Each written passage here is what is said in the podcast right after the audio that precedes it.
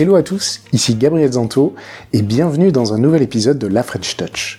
Pour ceux qui ne connaissent pas encore, j'interviewe des personnalités du monde du produit et du design français. En effet, aujourd'hui, lorsqu'on parle de produit ou design, les références restent inlassablement les mêmes. Apple, Google, Intercom, Airbnb, Amazon, Spotify.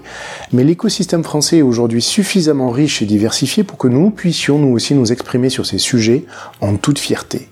Mieux encore, certains de nos compatriotes ont des postes extrêmement intéressants et importants au sein justement de ces grandes entreprises. Alors pendant plus d'une heure, j'essaye de mieux comprendre leur parcours, leurs envies et leurs défis au quotidien.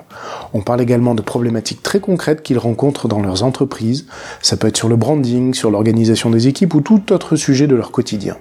Mon objectif, c'est que vous découvriez une nouvelle personnalité, son parcours, ses conseils, et que vous puissiez vous les approprier pour vos propres projets, vos équipes ou tout simplement dans votre vie. Belle écoute à vous sur la French Touch.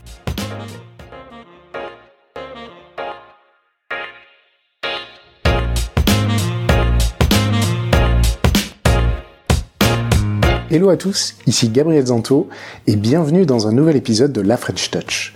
Pour ceux qui ne connaissent pas encore, j'interviewe des personnalités du monde du produit et du design français.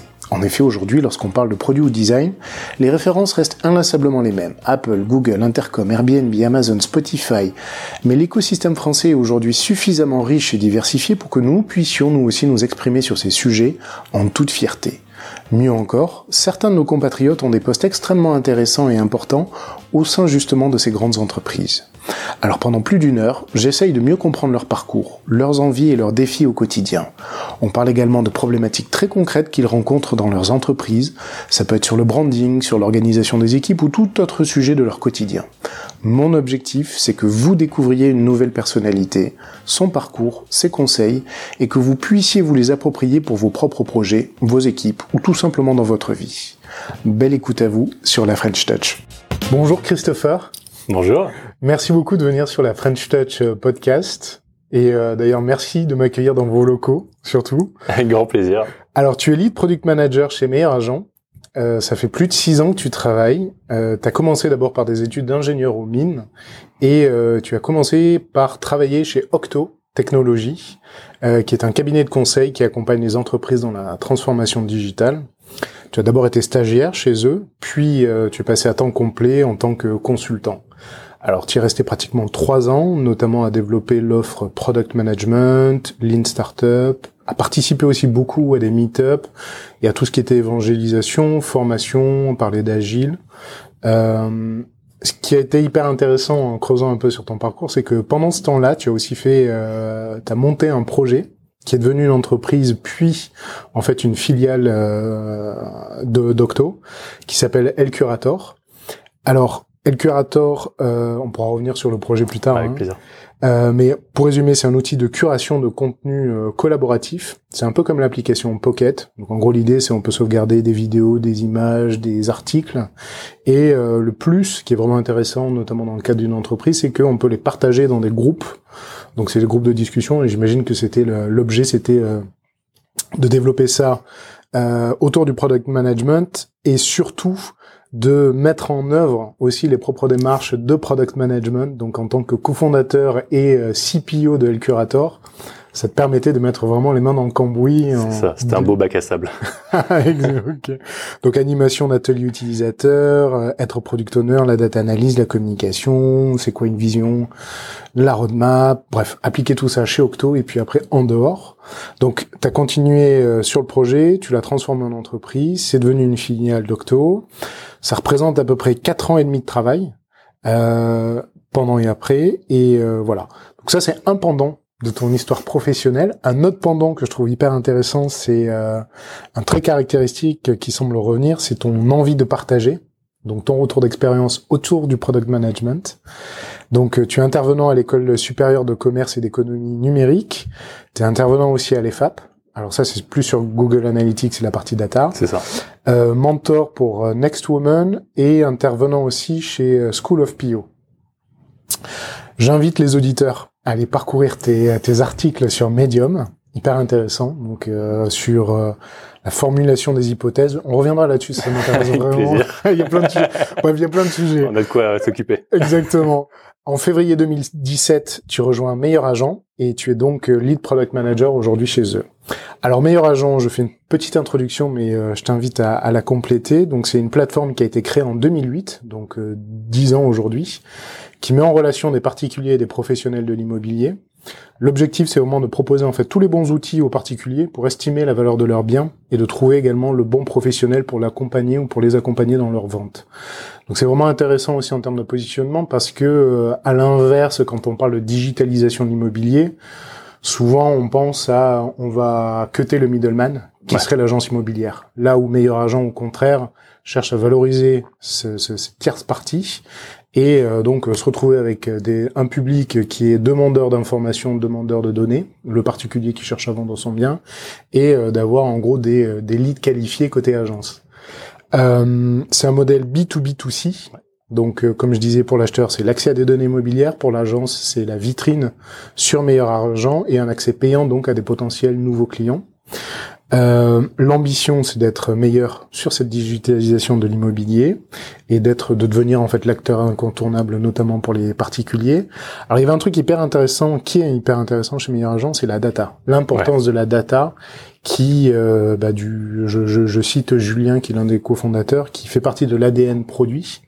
L'objectif, c'est justement de masquer cette complexité. Il y a des trucs, vous faites, vous avez des partenariats hyper intéressants avec le CNR. Je lisais le CNRS Dauphine Toulouse School of Economics, l'INRA, juste pour cette partie data. Tout à fait. Donc voilà, ça c'est mon pendant meilleur agent. je te laisse compléter. Avec plaisir. Ben oui, c'est, je pense le point, un des points les plus importants que tu as que as mentionné, c'est le fait qu'on ne veut pas euh, uberiser, pour lâcher les grands mots dès le début, euh, uberiser euh, l'agent immobilier. Euh, en fait, pour nous, notre conviction, c'est qu'une bonne transaction immobilière, c'est une transaction qui va passer par un agent, parce qu'en fait, mais par un bon agent immobilier, ça c'est un premier truc important. Bon, on s'appelle meilleurs agents, donc tu t'en doutes, on a envie de, de proposer les bons.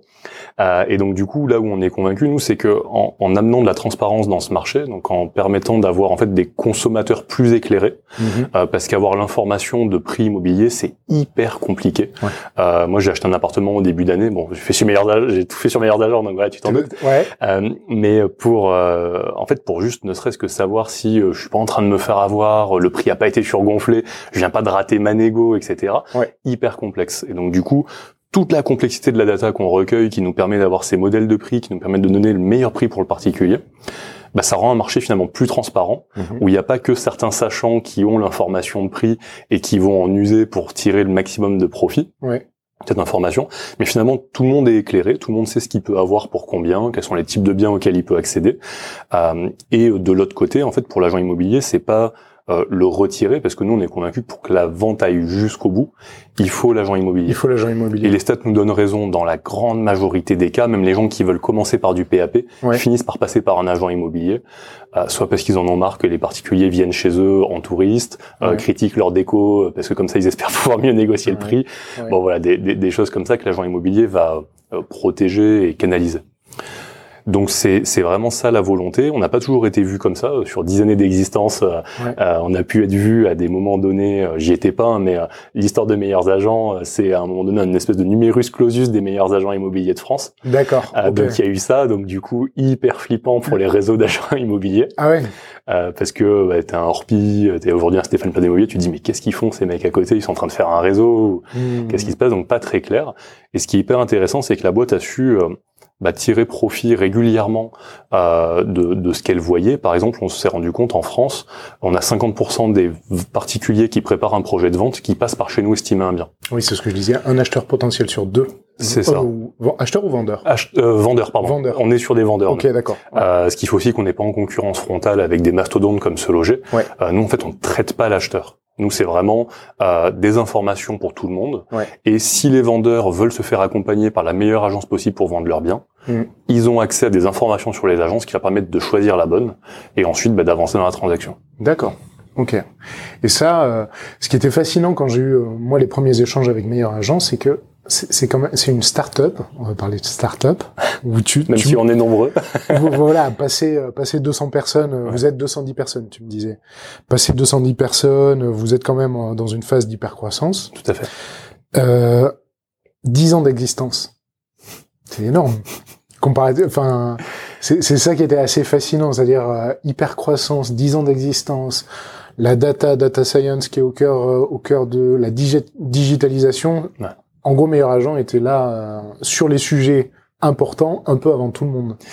Tout à fait. Et ce qui a été vraiment un vecteur d'accélération de cette hypercroissance, euh, c'est un pivot, un vrai pivot. Alors des fois on a le mot un peu galvaudé, mais vraiment à un moment donné où en fait on avait un business model historique qui était plutôt sur la partie lead, comme tu le disais. Donc on va apporter des propriétaires vendeurs à des agences immobilières, euh, et où nous on a un intérêt à amener la meilleure agence immobilière possible, euh, puisqu'on a une rétribution notamment sur la commission. Donc ça aille jusqu'à la vente. Donc c'est pas juste on lâche des, des fichiers clients à droite à gauche et, et on vend ça. Euh, sauf que ça, c'est un business model qui scale pas très très bien, puisque ces leads, il faut les qualifier. Aujourd'hui, on les qualifie au téléphone, donc on a beaucoup de gens qui appellent ces particuliers. Et on a, on a basculé finalement de ça à un modèle qu'on a appelé de visibilité, où en fait, on a plutôt dit à l'agence immobilière, ben finalement, euh, là où il faut être visible sur Internet, c'est sur Meilleurs Agents, puisque un projet sur deux en France se prépare sur Meilleurs Agents. Et donc soyez là dès que le particulier est dans son canapé, se pose des questions, se dit bah attends combien vaut mon appart? Puis directement, hop, on affiche à ce moment-là la bonne agence pour lui. Et ça, ça a été fait, euh, cette transition-là, c'est fait à quel moment euh, Début 2016. Donc, ah ouais, euh, tout récent. Ah ouais, ouais, hyper récent. Ok. Euh, et avec un, un, des chiffres, aujourd'hui on communique sur plus de 10 000 agences partenaires. ce qu'on a, il faut voir que début 2016, il y en avait peut-être 1000. Donc l'hyper. D'accord. Donc ce, ce, cette ouverture-là a fait vraiment exploser le potentiel de l'entreprise puisqu'on passe d'un côté euh, d'une offre qui scale pas très bien, il faut des leads, on n'en a pas pour toutes les agences immobilières. Mais vous étiez attendu là-dessus parce que parce que à partir du moment je suis une agence immobilière, à partir du moment où c'est payant pour moi, qu'est-ce que j'ai qu'est-ce que je récupère à la fin? Donnez-moi quasiment un contrat clé en main quoi. Tout à fait. C'est ça. Et du coup, il y a aussi un, un, enjeu du coup de pédagogie qui est fort pour nous parce que finalement, euh, la promesse de notre offre, c'est d'être visible au bon moment. Évidemment, dans l'enjeu à in fine d'avoir le particulier qui va à l'agence. Euh, mais là où on est une plateforme avec des problématiques de fuite de valeur, euh, on n'est pas un Uber où tu lances ton application, c'est parti, t'es dans le, t'en as besoin de maintenant, et tu peux dire au chauffeur Uber, bah c'est moi Uber qui t'ai amené cette personne dans ta voiture. Ouais.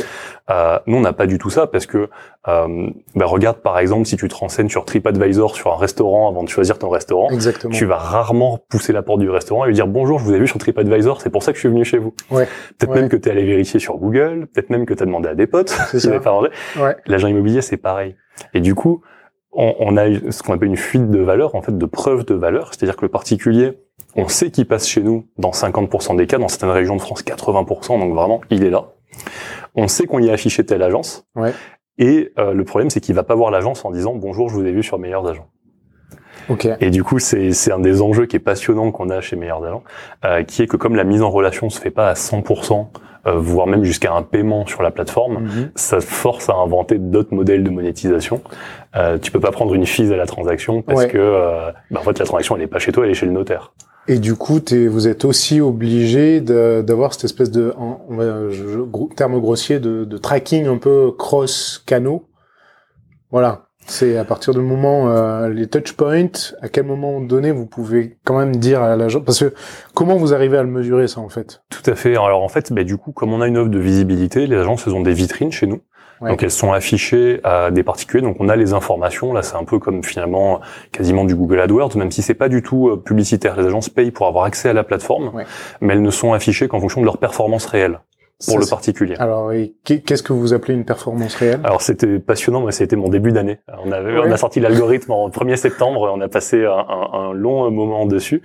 Euh, donc en fait, ce que valorise euh, le particulier, ben, finalement, quand il va chez une agence immobilière, la première chose, il va souvent chez la plus proche. Ouais. Alors ça, ça a été un peu un mystère pour nous, parce que la plus proche est pas forcément la meilleure. Ouais. Euh, et l'agence qui est en bas de ton immeuble est pas forcément celle qui a vendu dans ton immeuble. Donc on a essayé de comprendre pourquoi. Attends, tu passes devant une vitrine d'agent immobilier, tu n'as aucune espèce d'indication possible Oui. de la performance, de la pertinence, de- du professionnalisme. C'est juste, est-ce qu'il y a une belle vitrine et c'est quoi les baraques qu'ils ont à vendre Exactement. C'est et tout, quoi. et, euh, avec la loi Allure, t'as les honoraires aussi maintenant. Et t'as les Affichés en petit quelque Ouais. part, t'as Ouais, l'info de prix. Ah, ça, c'est quelque chose d'intéressant. On reviendra Euh, sur, euh, sur la loi Allure parce que je l'ai vu dans pas mal de tes euh, slides, slideshare, Ouais. etc. Et je me dis, qui, qui, pourquoi il parle de ça? Ah mais je t'en parle parce que c'était tellement drôle. non mais sur euh, du coup la performance oui, de l'agence immobilière, euh, c'est euh, nous on a considéré que sa performance c'était le le volume de biens vendus, Ouais. de biens qu'elle a vendus qui ressemble au tien. ressembler au tien étant la typologie de bien, c'est un Mhm. appartement, une maison, la surface du bien et sa proximité géographique. C'est-à-dire que pour nous, une agence qui a vendu l'immeuble au-dessus de chez toi, Ouais. elle a prouvé qu'elle savait vendre le- l'appartement au-dessus de chez toi, elle a prouvé qu'elle savait le vendre, donc elle va être hyper pertinente. c'est ça. Elle connaît peut-être même le gardien de ton immeuble. Elle, elle sait, elle l'a fait. C'est un mix pertinence et performance. Exactement. Ok. Euh, et donc du coup, c'est ça l'algorithme qu'on a mis en place, qui nous permet en fait de, de mais déjà d'avoir une variabilisation, donc de pas toujours afficher les mêmes agences, Mhm. de pas les afficher non plus en random, parce que ça n'a pas de sens. Ouais. D'afficher en aléatoire des agences immobilières. Euh, et donc du coup, c'est euh, hyper intéressant parce que depuis qu'on a fait ça, donc on reparlera après des peut-être des méthodes qu'on a mis en place sur ce type de projet. Exactement, ouais. Euh, mais en gros, euh, c'est vraiment parti d'un- d'une recherche de besoins utilisateurs. On a creusé pour comprendre ce que lui traduisait par je prends l'agence la plus proche de chez moi. Et en fait, l'agence la plus proche de chez lui, c'est l'agence qui probablement a dû vendre le plus dans le quartier. Ouais. Exactement. et là, boum, jackpot, cette data, on l'a. Ouais. Alors on aimerait, il y en a d'autres qu'on n'a pas, on adorerait les avoir. La vitesse de vente, est-ce qu'elle a vendu au prix euh, originel ou pas? Voilà, ça, on adorerait l'avoir, mais aujourd'hui, on n'a pas ces infos-là. Donc on a pris en fait vraiment sa, sa performance de vente. Euh, et ensuite, on a travaillé là à faire tourner des modèles mathématiques avec notre euh, équipe data science qui est chère à notre cœur à Ouais. côté, qui fait des modèles de prix mais qui nous aide aussi sur d'autres sujets comme ça. Mhm. Euh, et ça nous a permis en fait de faire tourner des algos et de comprendre quelle allait être la nouvelle répartition en fonction des visites sur les pages de notre site Ouais. euh, et en fonction de la performance des agences. Ok. Ok, ok, ok. Et euh... ok. Potentiellement, en fait, euh, ces, ces données de performance, je, je lance une idée comme ça. Hein. Ces données de performance peuvent aussi être intéressantes pour des réseaux d'agences. Connaître, parce que comment euh, ce que je trouve d'hyper intéressant dans ce que tu me dis là, c'est moi qui suis un vendeur potentiel. Effectivement, je, point de départ, c'est l'agence à côté de chez moi. J'ai pas en tête est-ce qu'elle est performante ou pas dans la vente. Ouais. Pas nécessairement. Euh, là, en fait, vous, a- vous amenez des critères les plus objectifs possibles pour la pertinence et la performance qui peuvent du coup être repris éventuellement par des réseaux d'agences en disant, OK, bah voilà, sur le territoire qui est couvert, je sais pas, je suis un Orpi ou autre, Ouais. hein, euh, voilà, quelles sont les agences qui performent le mieux chez moi? Est-ce que ça, c'est un, un des angles de, de développement potentiel pour vous? Ou vous leur laissez, vous n'êtes pas du tout là-dessus? Non, on n'est pas du tout là-dessus. Euh, nous, en fait, on voit nos offres un peu comme une, euh, on a une pyramide. On dit euh, le socle de nos offres, c'est la visibilité. Ouais. c'est ça notre offre principale, notre Mhm. point d'entrée chez meilleurs agents. Au-dessus, on a une offre de lead. Donc où là, on va amener euh, des euh, particuliers propriétaires vendeurs Ouais. auprès d'une agence immobilière. Et au-dessus, on a des outils de productivité. Et en fait, on, on voit plus aujourd'hui un axe de développement sur les outils de productivité à destination des agences immobilières. D'accord. Et donc aussi, en fait, notre vision, c'est le consommateur euh, informé, éclairé, Ouais. euh, et l'agent augmenté. En fait, on Ouais. veut pas le remplacer, on veut le rendre meilleur. Ouais. Et donc toute la data qu'on a à notre disposition, on se dit, mais si on lui mettait dans les mains, Ouais. quand il rencontrait un particulier, Mhm. ça serait jackpot parce que lui, il, il dirait pas de bêtises en rendez-vous, il aurait de la donnée, il pourrait la montrer au particulier, parce que le particulier vendeur, son biais le plus grand, c'est que quand c'est son bien, Bah il oui, aime son bien, il donc il vaut beaucoup plus Ouais, que tous le- les autres. Il le surévalue de 20%. en Voilà. ouais. Et donc du coup, comment faire atterrir ce particulier? Et bien là, Ouais. il y a la data meilleurs agents, qui est un tiers de confiance, qui a, Ouais. qui a pas d'enjeu à faire euh, baisser le prix pour vendre plus vite, euh, monter le prix pour faire croire et vendre le mandat. On n'a pas ces enjeux-là. Nous, on est vraiment un tiers de confiance à côté. Ouais. Et donc finalement, donner cette info euh, et au particulier et à l'agent immobilier, ça devrait juste faire des relations plus saines entre les deux. Euh, ouais, c'est hyper intéressant. Un, un vendeur plus éclairé, un agent augmenté. Du coup, quels sont, euh, on va pas forcément rentrer dans le détail Ouais. de chacun de ces outils de productivité, mais quels sont, tu peux me dire, globalement, quels sont-ils? Alors, on est au tout début sur les outils de productivité. D'accord. Donc, on est vraiment light. Ouais. Euh, on est vraiment light. Là, on est en train d'avancer sur euh, sur un produit en fait qui va donner des informations à l'agent immobilier sur les ventes qu'il y a eu à proximité euh, d'un bien qu'il va qu'il va évaluer. Donc euh, vraiment l'usage. Alors aujourd'hui, il y a plein de bases de données qui existent auxquelles Ouais. il a accès. Euh, alors il y a euh, quelque chose sur le site des impôts aujourd'hui qui est disponible. Tu peux trouver des informations de transactions immobilières. Bon, il y a écrit en gros agent immobilier, vous n'avez pas le droit de vous en servir. Ouais, Dessus, bon, mais voilà. L'open data là-dessus. En open data et de l'autre côté, euh, euh, la CNIL dit que c'est des données qui peuvent être à caractère personnel puisque là tu as vraiment l'adresse, le prix, Ah ouais. même quand c'est des maisons. D'accord. Euh, donc tu peux vraiment identifier Monsieur Machin a payé tant sa baraque en Ça, c'est euh, alimenté par la- les notaires. par la base des notaires, du coup, qui eux alimentent une base de données qui est la base de l'État, Ouais. euh, qui a accès à toutes ces infos là. Ok. Donc donc ces bases existent, mais en fait elles sont très euh, éclatés, très complexes d'accès. Ouais. nous, on a la donnée par ailleurs avec nos partenaires agents immobiliers, donc elle n'est pas exhaustive notre donnée. On a 10 000 agences, il y a à peu près 25 000 agences immobilières en France. Ça fait quasiment, donc Enfin, c'est pas exhaustif, même si on et puis ça monte tous les mois, donc on, a hâte d'arriver à, ouais. aux 20 000, mais voilà. Euh, et donc du coup, par contre, on leur donne un accès qui est vraiment beaucoup plus simple. Et là où on a ajouté de l'intelligence dans le produit, c'est que on réactualise le prix de ses ventes, vu que nous on est très fort sur les prix immobiliers. Ouais. Ben, un, un appartement aujourd'hui qui a été vendu il y a 5 ans, l'agent immobilier, s'il prend cette information-là brute, ça va pas beaucoup l'aider pour convaincre le particulier qui va dire oui, mais moi, monsieur, je sais très bien qu'à Paris, les prix montent énormément depuis 5 ans. Ouais. Donc 20%, ça justifie mon envie d'aller euh, beaucoup plus haut. Euh, et donc voilà, donc du coup, cet outil-là va, va les aider à faire atterrir et leur donner des informations aussi d'évolution du marché. D'accord. Ok. Ouais, c'est vraiment euh, la facilité d'accès. Euh. Là, je voyais, je faisais un test, euh, un test d'estimation de, de mon bien. Info la plus à jour au 1er novembre. Donc euh, là, pour, pour information, on est le 19 novembre 2018 et l'information datée du 1er novembre 2018. Donc en 15 jours, euh, information actualisée Exactement. sur le prix de vente dans mon quartier avec une zone géographique hyper précise. Euh, canon.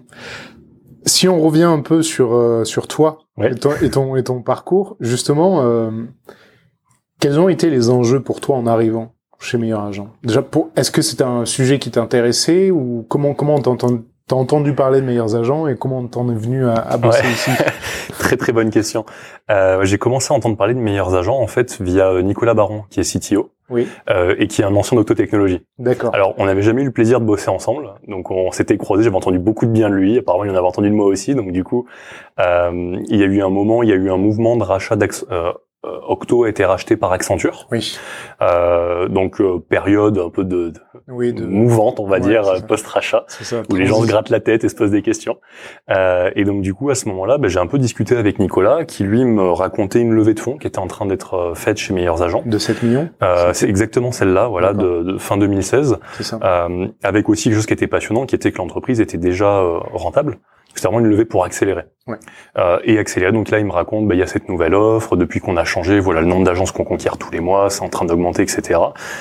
Petit problème, c'est qu'en fait aujourd'hui, bah, il y a un des cofondateurs, Julien dont tu as parlé, euh, qui a fait tout le développement de la première version du site, euh, qui a été le CTO à un moment donné. Qui était l'ancien CTO. Exactement. Ouais, CTO passé CPO et cofondateur. Et... C'est ça. Et donc du coup, tu as vraiment le parcours du cofondateur touche à tout, euh, qui se déplace dans l'entreprise puis elle grossit, euh, et qui accompagne en fait ce déplacement. Et ce que je trouve d'ailleurs très beau aussi, c'est euh, Parfois, on voit des cofondateurs qui ne savent pas se déplacer dans l'entreprise quand elle grossit. Euh, ça, c'est assez passionnant chez Meilleurs Agents où les quatre cofondateurs sont là et, et se sont bien repositionnés à chaque fois. Euh, et donc, du coup, à ce moment-là, il me dit, ben voilà, en fait, il y a, y a donc Julien, mais qui euh, sur la partie euh, agile, méthodologie produit, etc. C'est quelque chose qu'il a jamais fait. Mhm. Euh, donc du coup là, il y a, on a personne en fait qui nous aide à faire ça.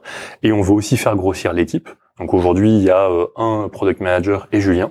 D'accord. Euh, quand toi t'es arrivé. Quand moi je suis et du coup euh, et il y avait déjà un product manager. Ouais. Euh, en plus de Julien Sébastien euh, qui était déjà là.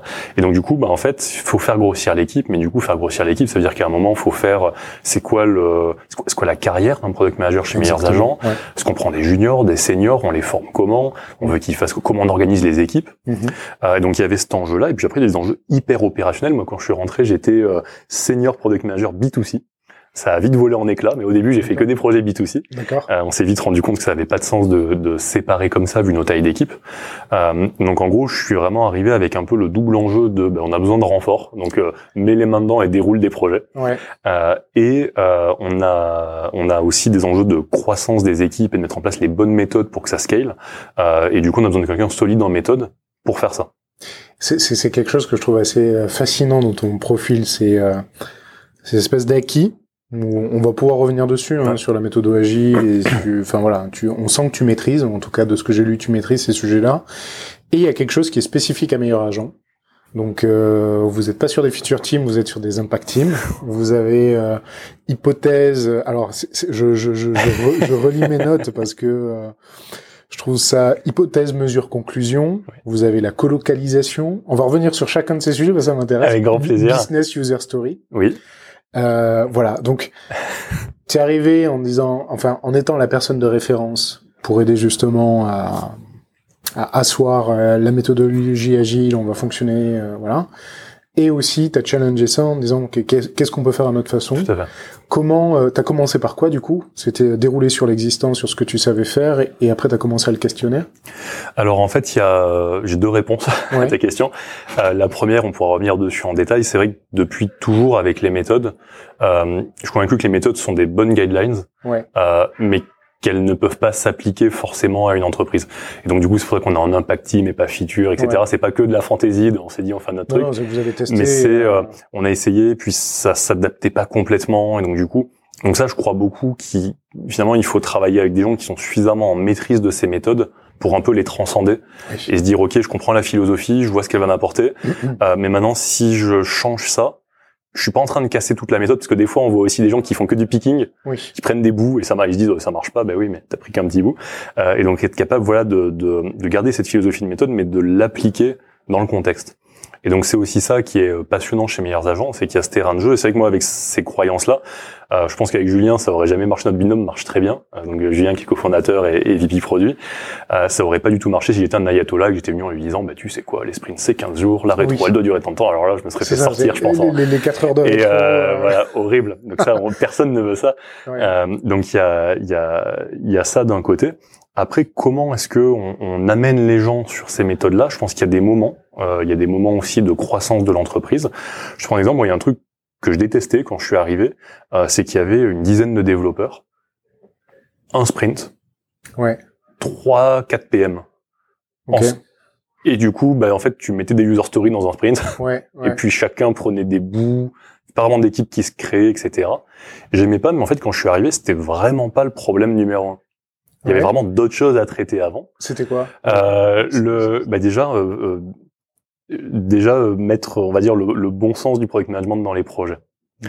On partait sur des projets qui étaient très orientés conviction. Donc moi, quand je suis arrivé, j'ai refait les pages prix. Donc si vous vous baladez sur les pages prix du site, c'était mon premier projet.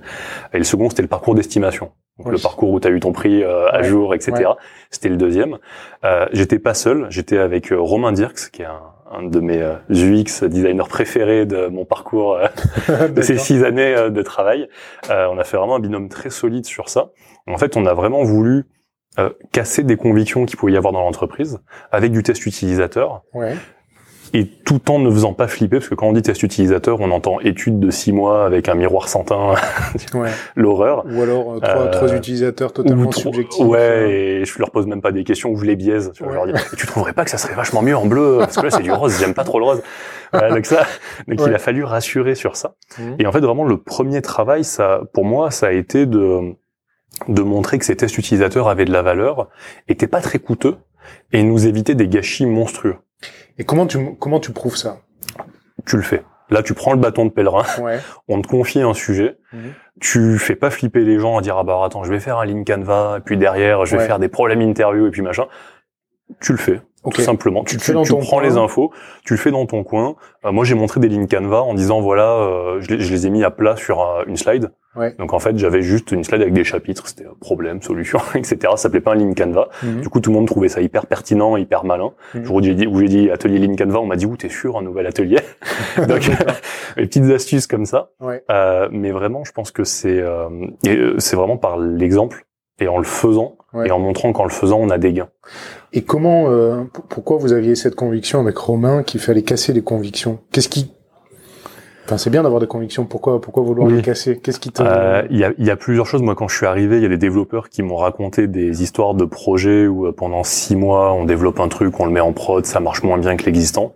Donc ça ressemble un peu à un cycle en V. Ça nous est tous arrivé. Hein. Je jette ouais. sur, enfin, ouais. vraiment, euh, je dis ça sans, euh, sans critique. Et puis, euh, ça arrive, quoi. Ouais. il y a dix ans d'ancienneté de l'entreprise aussi. Donc euh, 10 ans à côtoyer les clients, 10 ans à faire des choses d'une certaine façon. Donc on peut aussi parfois s'enfoncer dans cette façon. Ouais. Euh, avec euh, un autre, un avantage par contre de votre côté qui est une hyper bonne connaissance. Tu vois le produit de productivité dont je te parlais. Oui. Euh, moi, j'en, ça fait un an et demi que j'en entendais parler. Le truc est un carton depuis qu'on l'a sorti. Les agences, elles achètent ça. On a intégré de qui est gigant. Enfin, donc là, une bonne intuition, tu vois. Ouais, ouais. Mais finalement, euh, la question c'était de se dire est-ce que se baser que sur l'intuition, c'est pas un risque? Mm -hmm. Est-ce que ce risque, on a vraiment envie de l'assumer avec notre taille? On est petit. On a des petites équipes. On a aujourd'hui, on parle d'impact team, on a deux impact teams en parallèle. On essaie d'en faire une troisième.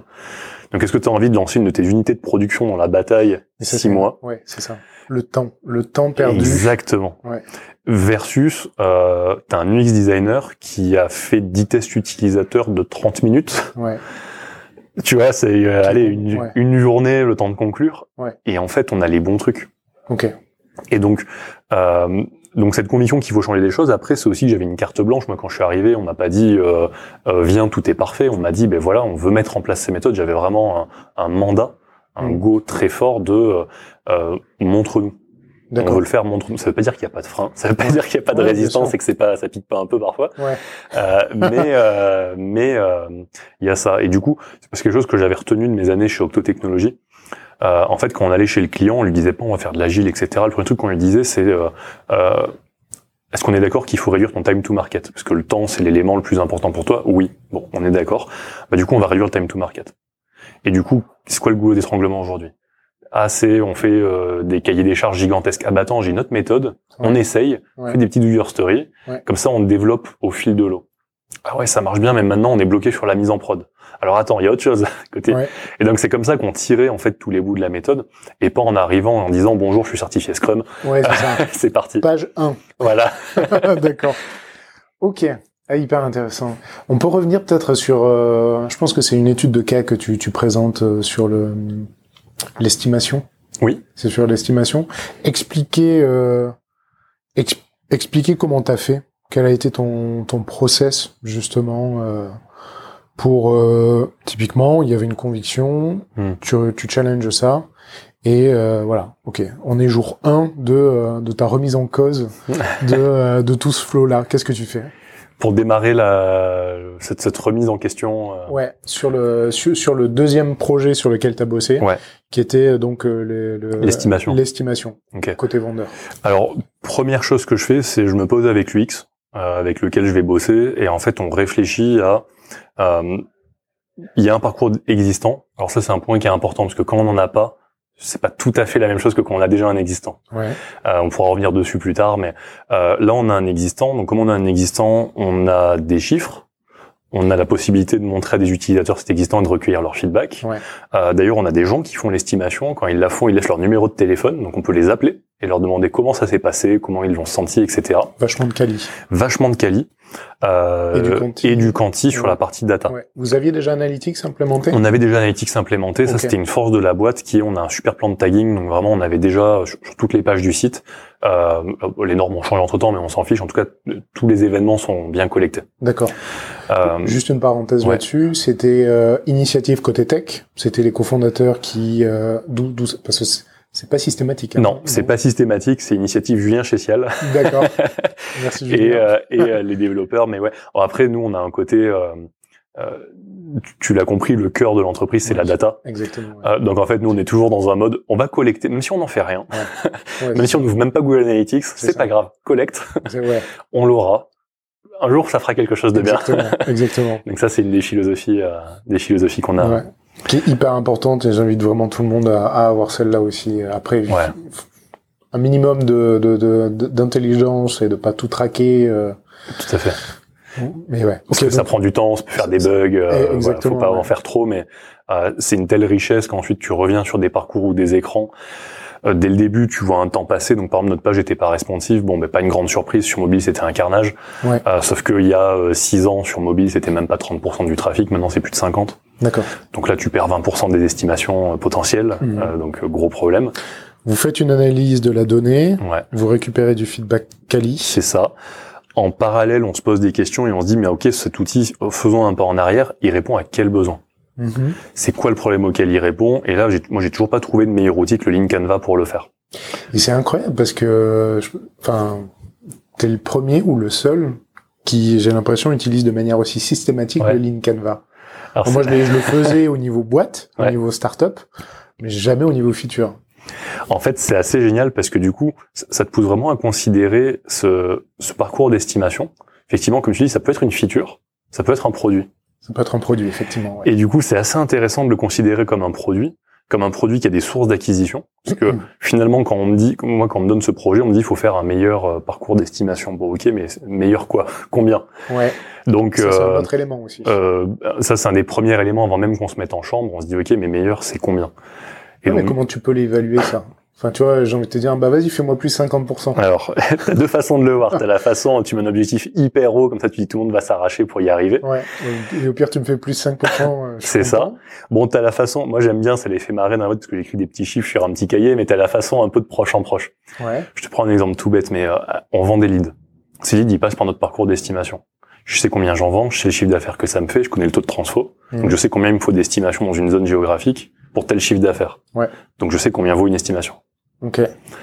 Donc ça c'est fait. Ouais. Maintenant, imagine, je discute avec les devs, ils me disent oula, l'estimation c'est vieux. Euh, on a eu des migrations technologiques, mais on était en PHP, on fait du Python maintenant. Tout n'est pas encore passé. Donc on va faire la migration. Euh, et puis le parcours, tu veux qu'il soit fluide, on va faire du React, etc. Bon, six mois de dev. Ok. Je dis ça au pif, hein, c'est pas ce ça a pris, mais bon, ok. Bah, je sais qu'une estimation ça vaut tant. Aujourd'hui, j'en ai tant. Euh, je sais que je vais mettre six mois de dev pour en avoir plus. Ok, grosse maille, 6 mois de dev, ça me coûte machin. D'accord. Ok, approche très héroïste. Peut-être c'est mon passage par El Curator où euh, j'avais mon compte en banque sous les yeux toutes les semaines. Euh, mais du coup, approche très héroïste et tu dis, ben, en, vrai, si j'ai pas tant, euh, c'est pas si malin que ça. Ça, c'est une façon de le faire. Ah, mais c'est intéressant ça. Ouais. Il y a une autre façon que j'aime bien aussi, qu'on n'arrive toujours pas à se décider, qui est en fait en dessous de quel chiffre on n'ouvre pas le champagne. Ouais. En dessous de quel chiffre on se dit là j'ai bossé pour rien, je, je suis pas content et c'est pas du tout, c'est hyper euh, gut feeling. C'est pas, tu vas voir que je suis très euh, d'habitude euh, hypothèse, chiffres, etc. Oui, bah c'est peut-être une de mes fantaisies, mais sur ce sujet-là, en fait, il y a un moment donné, tu es à la tête d'une boîte. Je me mets à la place du CEO Sébastien Delafont. T'es à la tête de la boîte. Je t'explique tout le temps que d'un point de vue produit technique, on peut pas tout faire. On faut limiter le gâchis. On n'est pas assez nombreux, etc. Ouais. Bah, j'ai envie que les mecs ils viennent me voir en me disant, ben là, ça vaut le coup si on fait ça. Ouais, c'est ça. Si t'en fais peu, fais quelque chose qui a vraiment un impact. Exactement. Et donc du coup, s'ils me disent, on a bien réfléchi, en fait, tu sais quoi, on pense pas pouvoir faire plus de 5% d'augmentation, et que 5% c'est peanuts, bah en fait, euh, on va faire autre chose. Parce que des sujets, on en a, ils se pressent tous au portillon, donc on en a une pile. Ok. Euh, donc sur euh, voilà sur ça, c'est un peu les deux approches. D'accord. Euh, D'accord. Bah, la, la deuxième très euh, coût ouais. en fait, orienté coût. Exactement. Ouais, et la première qui est plus ok bénéfice potentiel et impact. Exactement, Impact du temps investi pour la boîte. C'est okay. ça. Hyper intéressant. Et donc du coup sur Lean Canva, pour ouais. revenir dessus, en fait moi je trouve qu'il matérialise. En fait ce que j'aime avec cet outil, c'est que fait, euh, pour ceux qui connaissent pas, tu peux expliciter un peu quelles sont les grandes oui, briques. bien Lean sûr. Canva. Alors Lean Canva déjà c'est une variante du business model Canva euh, qui était fait par Alex Osterwalder et qui était très orienté. Le business model Canva, c'est le résultat d'une thèse qui visait à matérialiser en fait tous les business une boulangerie, euh, le printemps, les guerriers, peu importe, tous les business devaient être matérialisés. Donc c'est neuf cases, ça tient sur un, un, papier A3. Leur idée c'était de dire les business models, c'est affreux à faire, c'est des centaines de pages, personne n'a envie de les lire, etc. Et si on arrivait à le modéliser en neuf cases sur une page, ouais. de là est né le Canva. Ouais. Et, euh, y a, et donc ça c'est euh, quelque chose qu'ils ont, alors je sais pas si c'est open source, je sais pas sous quelle licence c'est, mais en tout cas tu peux faire des évolutions de ce Canva. Donc il y a quelqu'un d'autre qui est passé derrière qui s'appelle H. Moria, qui pour moi est le praticien de Lean Startup. Eric Ries, c'est le théoricien, et ouais. H. Moria, c'est euh, comment je le fais maintenant? Ah, c'est ouais. sympa l'histoire, mais vas-y, je veux le faire. voilà les étapes. Ouais. Donc, euh, et H. Moria, en fait, a modifié ce Canva en retirant des éléments. En gros, ce Canva, il est composé euh, de, de neuf euh, cases. Il repose sur deux piliers qui sont les coûts euh, et les revenus. Donc ça, c'est les deux grosses cases qui sont en dessous. Donc si on le visualise, en bas, il y a ça qui est la fondation d'une Canva. Ouais. Euh, Au-dessus, on a les problèmes et les segments clients. On les remplit en même temps. Donc on imagine que tel segment client rencontre telle problématique.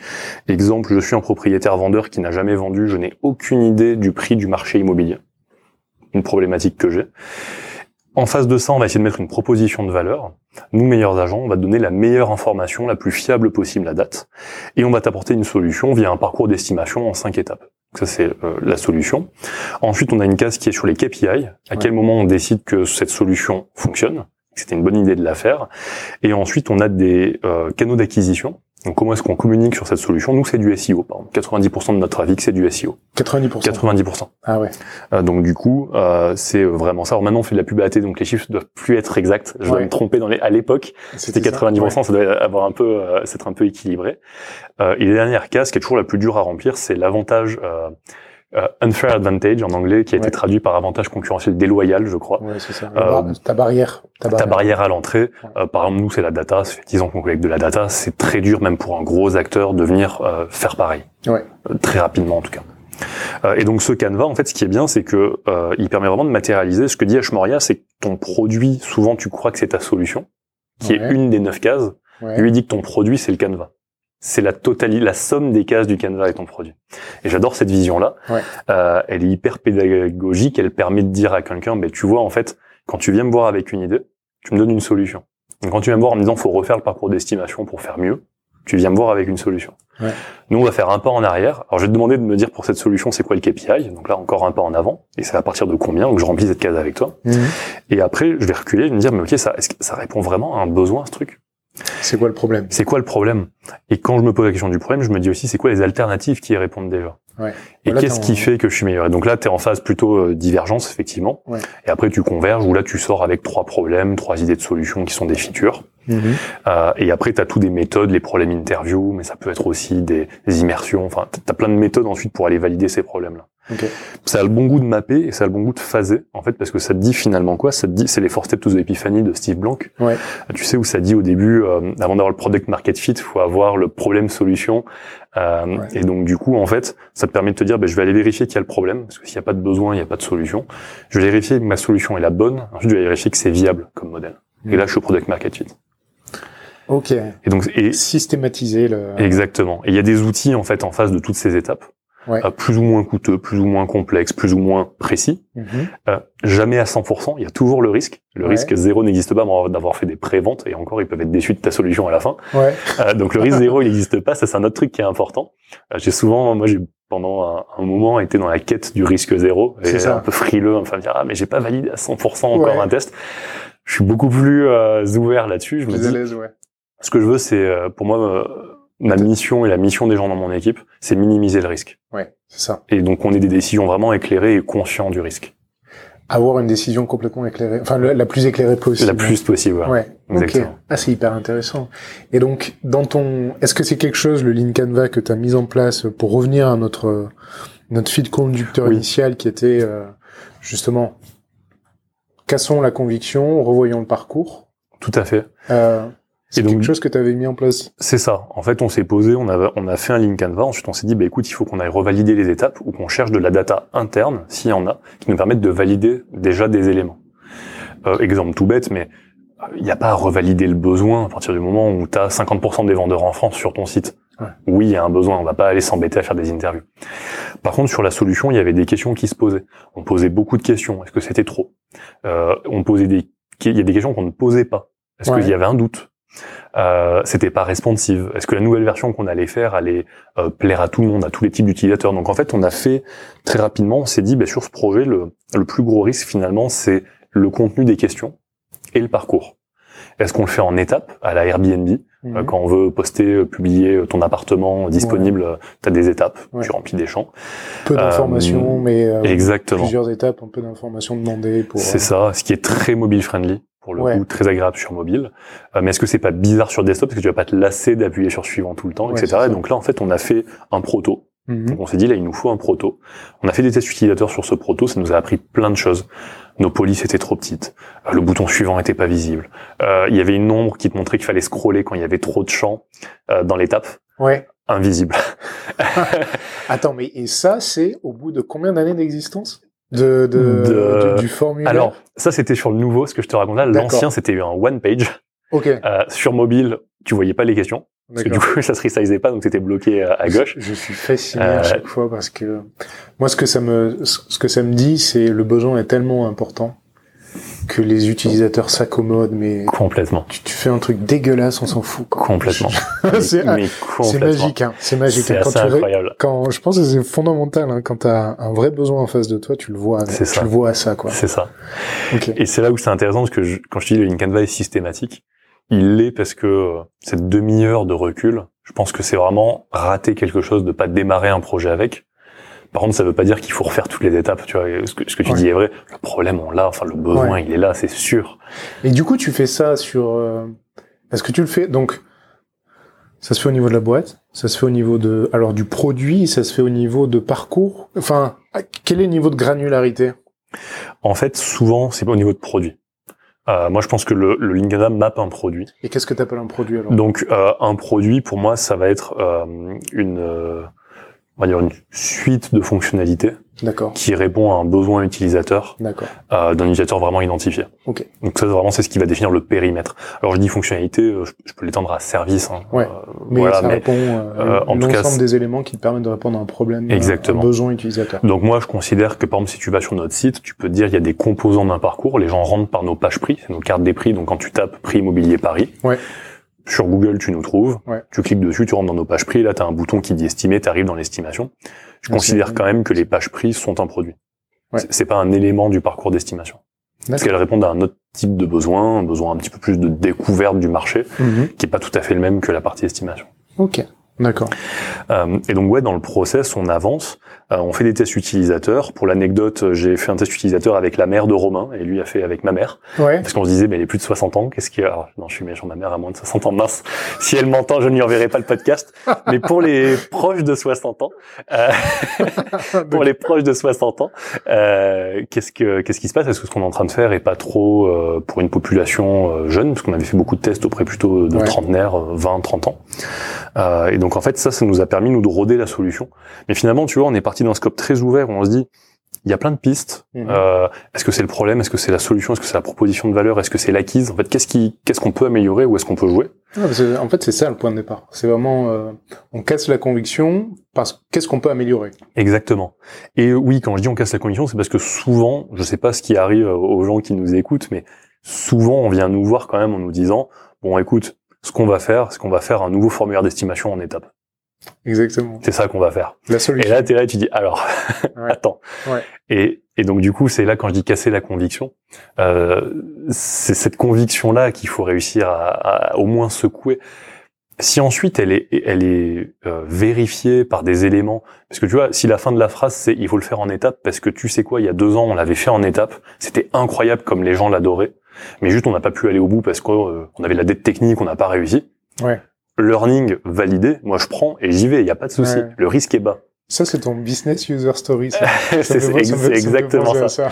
en fait, le, le, on reparlera si tu veux des business user story et hypothèse, mesure, conclusion. Oui, c'est important. Euh, ce qui, ce qui est important, c'est en fait le pourquoi. Souvent, on a une conviction. La question d'après, c'est ok, mais pourquoi tu penses que le, ce parcours en étape, il va mieux marcher? Et si là, tu as une réponse mais vraiment euh, factuel, rationnel, euh, parce que j'ai vu la dernière étude UX qui est sortie et ils disent maintenant les formulaires avec plus de 10 questions, c'est euh, trois étapes. C'est la règle. C'est ouais, comme la règle des trois clics aussi. Hein. Exactement. S'il y a ça, bah, je me dirais pourquoi pas. Au moins j'ai un élément tangible. Mais si ça s'arrête à juste, bah en fait, je sais pas, je me suis inscrit sur Revolut, je trouve ça sympa en trois étapes. Forcément, ouais. là j'ai un problème. Ouais. Là, j'ai un problème. Et c'est toujours pareil, je me dis, j'en vois pas les forces dans la bataille. Et tu gères comment, le, par exemple, un Airbnb le fait en trois étapes? Pourquoi on le fait pas en trois étapes? Grand sujet. Euh, grand sujet euh, Airbnb de discussion. Voilà, alors, euh, il y, a, y a plusieurs choses. Déjà, faut recentrer sur... Euh, en fait, chaque boîte a une population unique. Euh, la réalité chez nous, il y a des statistiques qui disent que les gens qui vendent un bien, ils ont plutôt autour de 50 ans. Ok. Bon, peut-être peut que, l'interface d'Airbnb est pas dédiée aux plus de 50 ans. J'en sais rien. D'ailleurs, je suis peut-être que si, mhm. mais en fait, j'en sais rien. Du coup, j'ai un premier problème. J'ai pas de preuves. Euh, il y a ça. Il y a euh, le fait aussi, après souvent qu'on prend des arguments un peu d'autorité comme ça, mhm. euh, il faut faire gaffe hein, parce que je me rends compte que même moi, parfois, je peux avoir ces arguments d'autorité aussi. Il faut faire attention parce qu'on peut tous être tenté de prendre un raccourci dans une discussion ou un débat. Comment tu arrives à te, te restreindre de c'est quoi ton petit warning euh? Mon bah mon warning c'est quand je vais dire euh, machin le fait. Enfin clairement ce truc là ce, truc là est, est, une évidence absolue de c'est pas une bonne raison. Après, si tu vas plus loin et que tu me dis machin le fait, j'ai rencontré ces UX, ils m'ont dit que ils m'ont expliqué pourquoi ils m'ont expliqué pourquoi ou euh, ils ont je, les ai vus en meetup, ils ont expliqué leur business model. c'est comme nous, faut le faire évidemment. Ouais, ça t'arrive une fois sur 100 ça. Exactement, la plupart du temps c'est ah, je me suis levé ce matin, j'ai joué avec une app, j'ai trouvé ça sympa, tiens, faut le faire comme ça. Ça c'est ce qui ce qui a très très bien marché chez nous. Par contre, je, je crois beaucoup je vois beaucoup de personnes dans le produit parfois s'agacer ou s'énerver ou finir par dire bah, ils me comprennent pas euh, c'est les autres ils comprennent pas oh, ils m'embêtent avec leurs convictions etc mm-hmm. euh, c'est important aussi de, de voir ça autrement en fait s'ils avaient pas de conviction ces gens-là il y aurait pas la boîte dans laquelle on bosse ouais. Là, tu parles des fondateurs. je parle des fondateurs. Euh, la plupart du temps, ils ont quand même le nez creux où les gens sont pas là par hasard. Il y a des problèmes de casting. Euh, donc, il faut pas oublier aussi notre enjeu un peu pédagogique, pédagogue sur le sujet. Euh, tu me demandais comment on avait cassé ses convictions. Ben, en fait, on a filmé les tests utilisateurs qu'on a fait sur l'existant. On a filmé les tests utilisateurs sur le nouveau. On a fait un petit, une petite compile. On n'a pas fait les trois heures. Alors, on l'a fait avec l'équipe produit. Donc, on se les a rediffusés en mode cinéma à midi en mangeant. Mmh. Comme ça, ça faisait un peu les replay sessions. et puis, pour le comité de direction, on a gardé le best-of ouais. euh, d'utilisateurs qui disent, mais là, je comprends pas. Mais pourquoi on me demande ça? Et pourquoi, euh, sur le formulaire, on me demande pas si j'ai du parquet à latte euh, et qu'on me demande pas euh, quelle est le, la couleur de mon parquet? Questions qui ne valent pour rien du tout dans nos algos d'estimation. Euh, mais du coup, ça permet aussi de montrer que nous, on vient pas avec des convictions. Parce que euh, sur ce projet, c'est marrant, quand on l'a démarré, on avait une discussion avec Romain, donc UX, et on se disait, bah, en fait, il y a peut-être pas assez de questions.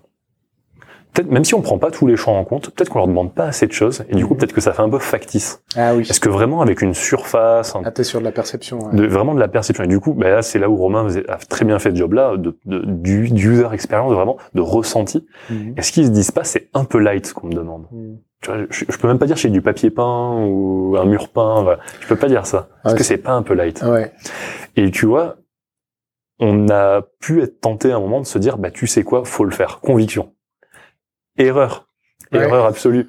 Qu'est-ce qu'on a fait Par contre, on a creusé ce point de perception auprès des utilisateurs lors des tests utilisateurs en leur disant, ben, qu'est-ce que tu en as pensé? Comment tu sens le résultat? Donc sur cette page, qu'est-ce que tu ressens? Est-ce que il y a des éléments? Que tu aurais voulu pouvoir nous dire que t'as pas pu dire sans trop biaiser les questions, mais on a essayé de creuser ce point-là. Mhm.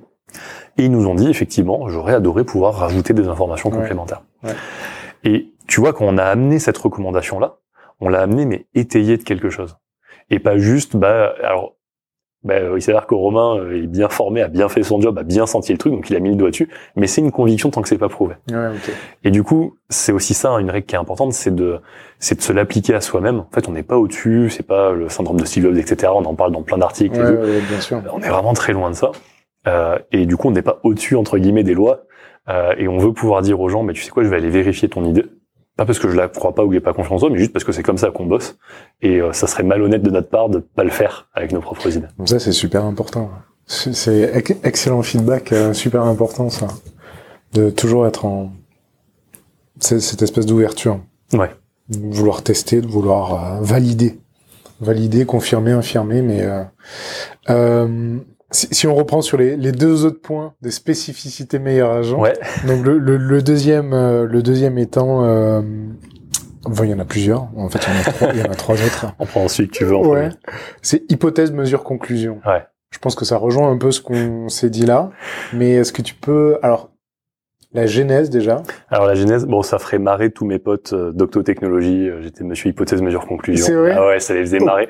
il y avait un, un, ils ont fait qu'on a commencé à être sur Slack euh, il y avait un bot qui, quand quelqu'un dans une phrase disait le verbe mesure, ça mettait ma tête avec écrit on dit pas je pense que mais je mesure que. Tellement c'était ma phrase fétiche. Mais d'où ça vient ça? Alors ben en fait ça je, je, vais être très franc avec toi je je, je ne sais plus quelle source exacte euh, m'a fait dire ça. D'accord. Euh, il me semble que c'est du côté d'Amazon où ils avaient ça dans leur philosophie de on teste tout, etc. C'est vraiment le sujet de performance.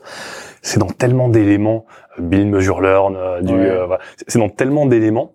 Euh, finalement, je pense que c'est à un moment donné, j'ai voulu essayer de rendre percutant quand j'allais voir des clients, que j'étais choqué, que je faisais du conseil, cette phrase et leur dire, voilà, il y a une philosophie en fait qui résume tout ça. C'est le passage, on en a parlé un petit peu tout à l'heure, effectivement, de cette conviction à de la preuve. Et du coup, c'est vraiment ce passage dont on dit pas je pense que. En fait, quand vous dites je pense que, euh, c'est pas c'est pas que c'est pas intéressant, mais en fait, ce qu'il faut, c'est que vous passiez à l'étape d'après. Je pense que ça, ça va marcher. Donc voilà ce qu'il faut que je mette en œuvre pour le vérifier. Un AB, un test utilisateur, peu importe. Après la méthode, ça, j'ai envie de dire, c'est notre trousse à outils, mmh. euh, un peu standard. Faut la maîtriser, mais c'est limite la base du métier. Euh, et donc du coup, j'ai eu envie de, de pousser les gens avec qui je travaillais à arrêter cette bataille de conviction. Ouais. Euh, c'était passionnant, je travaillais avec Jérémy Venezia, c'était le CTO de, d'El Curator, c'était un ancien docto. Donc on a commencé le soir et le week-end euh, sur ça. Et bon, comme tout premier CEO, CTO d'un petit euh, truc qui, qui émergeait, on va se disputer. Donc non, mais ça se passait très bien dans la majorité des cas, mais il y a des cas où on n'était pas d'accord. Ah ouais, moi je suis sûr que c'est comme ça qu'il faut le faire, moi je suis convaincu et tout. Et il y a eu un moment, on a eu ce déclic, on s'est dit, mais en fait, arrêtons, on va tester devenons, si on arrive à faire grossir ce projet, ce qui nous rendrait heureux, c'est que ce soit une boîte dans laquelle tout le monde ait cette philosophie du test. Ça tue les débats, on arrête de se disputer, on arrête de faire des, des comités de direction où ils sont mmh. pas d'accord, des discussions avec les autres où personne n'est d'accord. En fait, on vient avec des preuves ça devrait être ça notre job, je pense. Ouais. Euh, et du coup, on, on, passe de cette philosophie de la conviction, je pense qu'on a tous des grandes idées, machin, à je mesure que. je mesure que. Et je et je bascule, je, je, je deviens une équipe. Ça, c'est Ashmoria qui le dit, une équipe de recherche en fait. Ça mhm. se rapproche beaucoup de la recherche. Et euh, quand on va parler d'hypothèse, mesure, conclusion, en fait, c'est c'est 100% inspiré de là. Et, euh, et, si tu détailles du coup le, comment ça fonctionne, hypothèse, mesure, conclusion? Oui. Alors en fait, ben, l'idée c'est de se dire que finalement, euh, un peu à la façon d'un chercheur qui va avoir un protocole de recherche, euh, l'hypothèse c'est ce qu'on suppose qui va se produire. Euh, si je change le bouton de couleur, alors les gens vont plus cliquer dessus. Mm. Hypothèse. Euh, du coup, ce qu'on va se forcer, c'est dès le moment où on formule cette hypothèse, à formuler la mesure associée. Si j'ai plus de X%, je considère que oui. Si j'ai moins de X%, je considère que non. Hyper important parce que j'ai trop souvent vu des projets dire oui, oui, on est data driven, on regarde la data, etc. Tu fais le projet, tu le mets en prod, tu as 3% de conversion. Et, là, les gens se regardent et se disent, oh, c'est pas si mal. non, mais attends. J'en reviens à ce que je te demandais au début, qui pour moi est quand même assez obscur. Encore un peu. Ouais. Ouais, mais pourquoi, pourquoi 3% c'est pas bien? Pourquoi est-ce que tu peux pas dire mon, ma mesure, enfin ouais, ma mesure c'est 3%. En fait, tu as, plusieurs choses. Je pense après ça nous fera une bonne transition vers les impact teams et les OKR.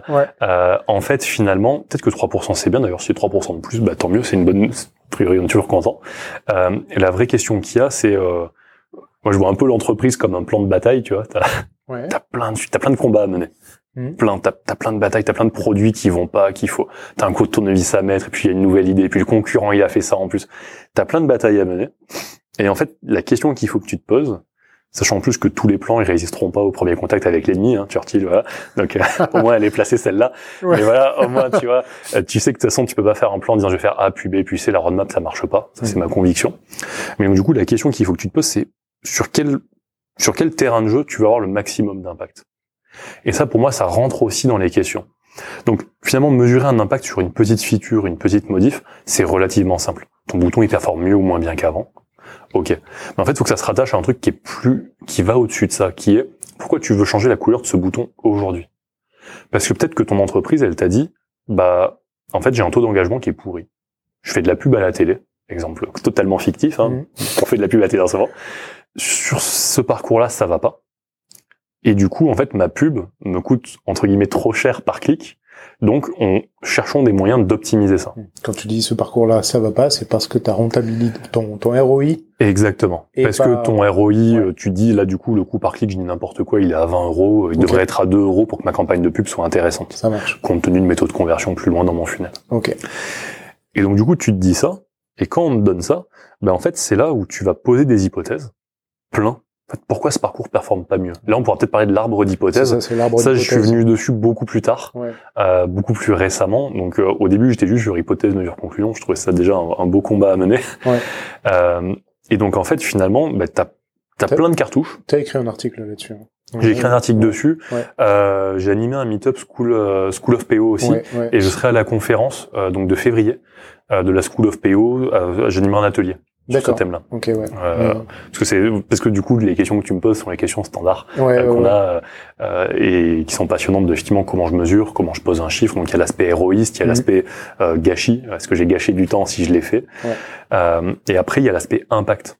En fait j'ai des finalement j'ai j'ai un peu des munitions.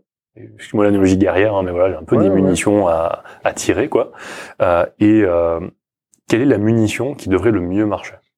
Et du coup c'est là où c'est important. Il faut pas, quand on pose une hypothèse, il faut pas s'arrêter à, je pense que euh, changer la couleur du bouton, ça va être génial. Il faut s'arrêter à, en fait, je pense que changer la couleur du bouton, ça va me faire plus 10%, parce que j'ai vu les études. Les études, elles disent que le vert, ça marche vachement mieux quand c'est entouré de bleu. Mhm. Là, tu peux bosser avec ton UX designer qui va te raconter des trucs passionnants sur le sujet. Et donc, finalement, ça, ça devrait faire 10%. Si ça les fait pas, en fait, on a un problème, et c'était pas la bonne cartouche à tirer. Ouais. Parce que celle-là, tu veux la comparer à une hypothèse, enfin à une... Euh, un objectif un peu au-dessus, un peu plus macro. Voire tu vas la mettre en concurrence avec un autre dont l'effet le, l'effet de levier est peut-être 15 15% quoi. Exactement. Et donc du coup, c'est finalement impact coût. Hein. On en revient à ces trucs un peu standards, un peu ouais. ras du pneu, quoi. Mais non, mais non, mais parce que fondamentalement, c'est comme ça que ça fonctionne. Comment comment t'optimises l'utilisation de ta ressource, quoi. C'est ça. C'est exactement ça. Mm. Et du coup, donc pour revenir sur hypothèse, mesure, conclusion, du coup, tu poses cette hypothèse. Cette hypothèse, faut que tu l'étayes. Donc nous, on a forcé un, un format d'hypothèse où il y a toujours un quart. Ouais. Je pense que le bouton va faire changer la couleur du bouton, euh, ça va être super parce que euh, on l'a déjà fait dans le passé et c'était super euh, parce que euh, je suis allé à un super meet-up et on m'a dit que c'était ça qu'il fallait faire et du coup j'essaie de d'avoir des preuves que ça va marcher.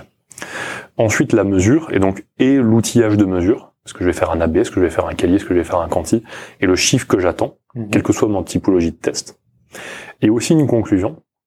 Et cette conclusion, on se force toujours à l'écrire. Si ça fonctionne, alors je fais ça. Si ça ne fonctionne pas, alors je fais ça pour essayer d'avoir le coup d'après et aussi d'être ferme. Exemple, il y a pas longtemps, on a sorti un MVP sur cet outil de productivité dont je te parlais tout à l'heure. Ouais. Eh ben on s'est dit, si on fait pas 10 ventes en un mois, il y a vraiment un problème, mais qui fait qu'on interrompt la commercialisation du produit. C'est plus rentable. On perd du temps de nos forces de vente pour un truc qui ne marche pas. Et du coup, on se l'est posé dès le début.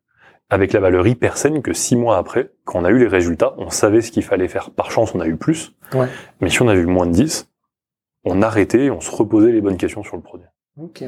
Et avoir aussi ce côté, bah, si c'est un succès, je fais ça. Si c'est un échec, je fais ça. Parfois, je fais un succès. Euh, si c'est un succès, c'est juste, bah, je le mets en prod pour tout le monde. C'était un AB, puis je le déploie. Ok, soit. Ouais. Euh, parfois, c'est euh, c'est un succès, mais du coup, c'est un nouvel élément de charte, par exemple, qu'on a ajouté. Si c'est mhm. des choses d'interface, du high, bah, donc en fait, du coup, il faut que je remette à jour ma charte, et donc que je le déploie sur tout le site. Donc voilà, c'est ça les prochaines actions qu'on peut aller chercher. Ouais, tu... Ok, ouais. T'es toujours dans le next step aussi, quoi. Exactement. D'accord. Ah, c'est intéressant.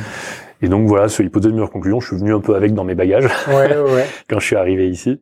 Euh... Et ça, tu forces du coup tout euh, ton équipe. Tes... On n'a même pas parlé de ton. Ouais, c'est vrai qu'il faut qu'on en parle. Ouais, l'organisation. Euh... On, on, va parler de, des impact teams. Ça marche. Et, et euh, ouais.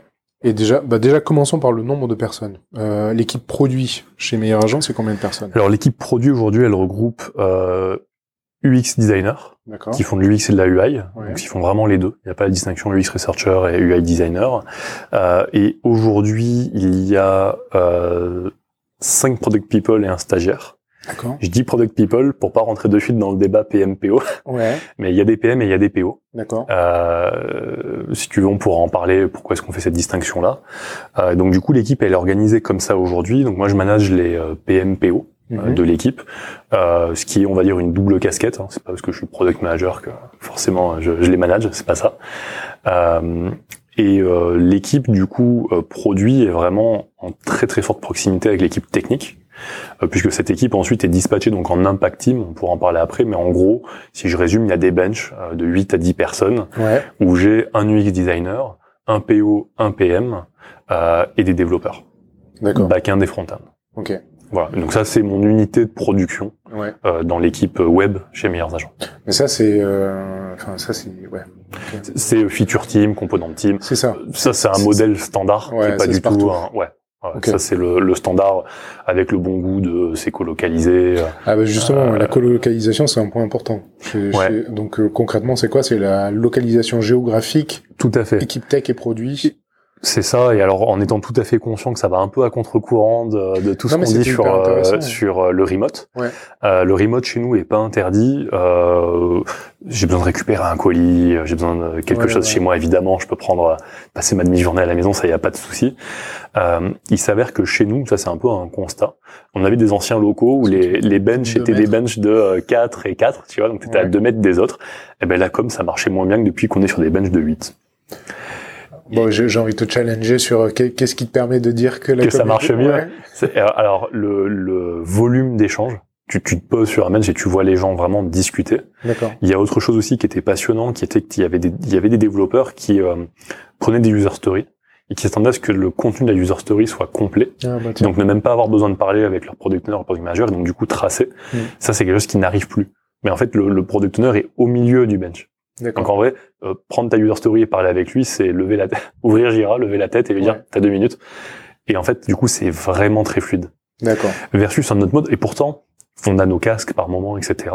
Euh, mais, mais quand t'as ton casque et qu'en plus t'es pas à la même table, étonnamment, il y a une barrière supplémentaire qui s'ajoute euh, et qui fait que du coup ton volume d'interaction est, vraiment plus bas. D'accord. Et euh, si je devais le traduire par un chiffre, on fait des mood meters, des, des mesures d'humeur pendant les rétrospectives au changement de locaux. Alors c'est pris dans plein de choses, mais sur le thème de la communication, mmh. euh, il y a eu une augmentation. De, on a l'air de mieux communiquer. Alors après, est-ce que c'est l'euphorie de changer de locaux? Est-ce que c'est que la machine à café est vachement plus sympa? Je sais pas te le dire, euh, mais euh, mais t'as as quand même un métrique qui te permet de. Il y a quand même un truc qui permet de regarder. De regarder la communication. C'est pas juste, je pense que. Non non, j'ai essayé de le mesurer. Et euh, ok donc. Euh, donc, un des éléments différenciants, c'est la colocalisation. L'autre élément clé, Impact Team versus Feature Team. Tout à fait. En fait, euh, nous, notre vision des Feature Teams, c'est que tu vas avoir une équipe qui va être dédiée donc à un périmètre fonctionnel. C'est un peu ce qu'on a quand on regarde Spotify, pour citer que, parce que voilà, ça parle à tout le monde. Mm. Euh, donc composante plutôt euh, composant euh, technologique, technique. Je travaille sur tel stack ou tel brique technique. Euh, feature team, je travaille sur un périmètre fonctionnel pour moi, les feature teams ne résolvent pas deux problématiques. Il y a une problématique qui est euh, si j'ai besoin de changer de feature régulièrement parce que j'ai trop peu de people dans mon entreprise pour traiter beaucoup de features. Par exemple, 10 ans d'ancienneté de fonctionnalité. Ouais. Et que je veux pas couper B2B, B2C parce que je suis une plateforme et qu'il y a des moments où j'ai besoin de plus travailler le B2B que le B2C. Mhm. Donc potentiellement, je vais mettre toutes mes forces dans une bataille. Ouais. Bah, du coup, euh, les feature teams, finalement, fige un petit peu le périmètre d'une équipe et le rend un peu plus compliqué à bouger. Nous, avec deux ou trois équipes, impossible. Mhm. Et l'autre chose que j'ai constaté, c'est que c'est pas parce qu'on est en feature team qu'on est sûr de travailler sur le bon sujet. Et c'est vraiment ça le cœur qui a fait qu'on a voulu autre chose.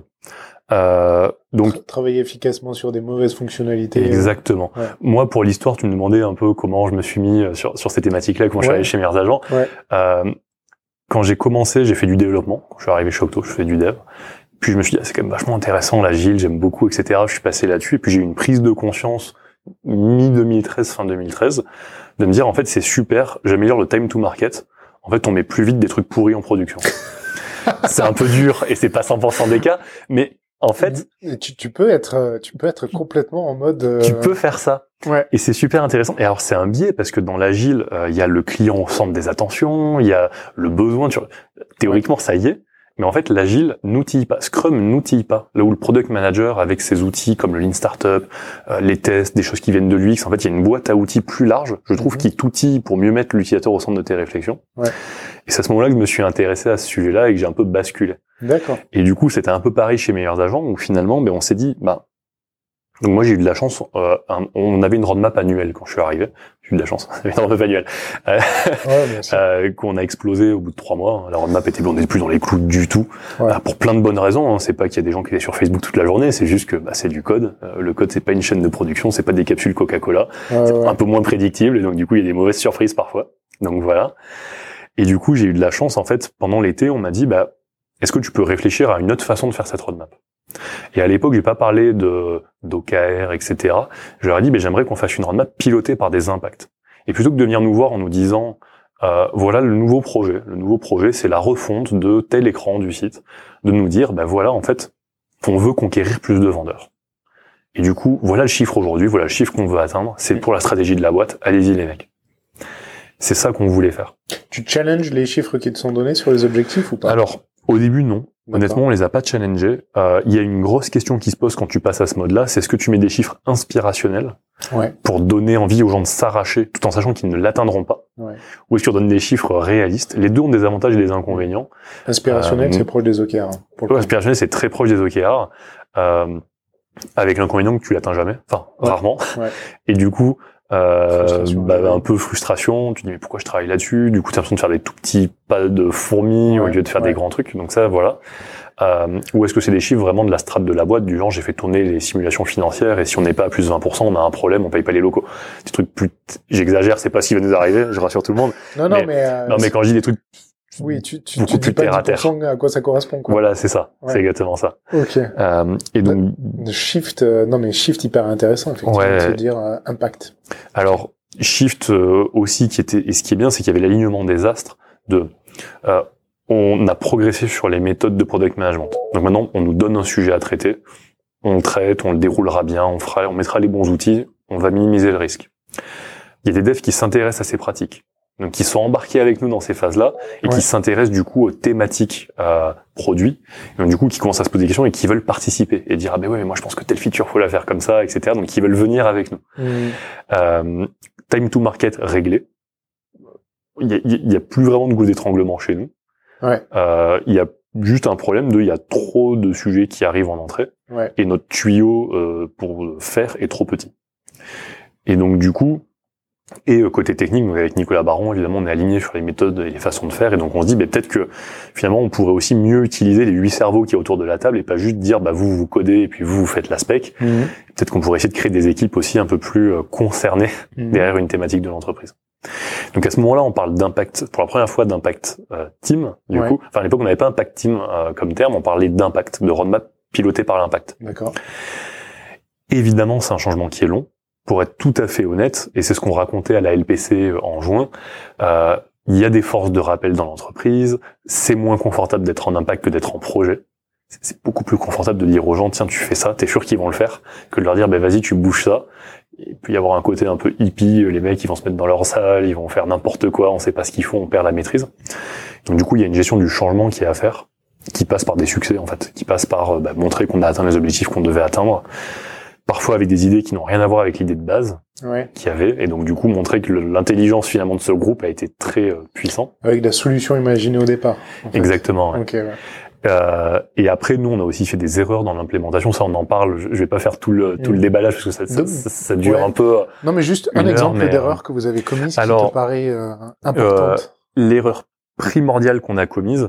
moi, je crois beaucoup à la théorie du balancier je sais pas si t'as ou du pendule, tu vois, tu vois le pendule qui se balance. Euh, en fait, tu passes souvent d'un extrême à l'autre. Euh, et du coup, tu as un peu du mal à te stabiliser au milieu, qui serait peut-être ta position optimale, ton point d'équilibre. Et donc, on est passé d'une roadmap euh, euh, projet, où on nous disait, bah, en fait, tu sais quoi, tu vas démarrer le 3 février, et puis le 19 avril, c'est fini. Ouais. T'as même pas cadré techniquement la solution, donc c'est impossible que ça tienne. On a voulu passer à cette façon de faire des impacts, et du coup, on a voulu s'émanciper on a un peu dit aux gens autour de nous qui avant faisaient la roadmap, file-moi le chiffre et j'ai plus trop envie de t'écouter. Tes idées, elles sont sympas, mais je vais trouver les miennes. Okay. Erreur ah, gigantesque en termes de et de maturité. Enfin, euh, c'est pas sain d'exclure des gens d'un groupe de travail, ça c'est le premier truc. Euh, le second, seconde erreur, euh, ben, du coup, ils donnent un objectif, on se revoit trois mois après, pendant trois mois, ils ne savent pas ce qui se passe. Le néant absolu. un stress total. Le flip absolu. donc des forces de rappel colossales à base de gens qui débarquent sur le plateau. Vous faites quoi en ce moment enfin, Donc des tensions inutiles qui auraient pu être déminées euh, hyper facilement. Et donc du coup, on est revenu de ça. Donc c'est pour ça que quand je dis le, pendule, c'est le côté, tu vois, on était d'un extrême, on est vraiment passé à l'autre extrême, alors qu'il y avait une position plus intermédiaire qui est beaucoup plus saine dans laquelle on est aujourd'hui. Mhm. Donc évidemment, on peut pas empêcher les gens de réfléchir à des idées de solutions quand ils parlent d'impact. Donc on les collecte aussi.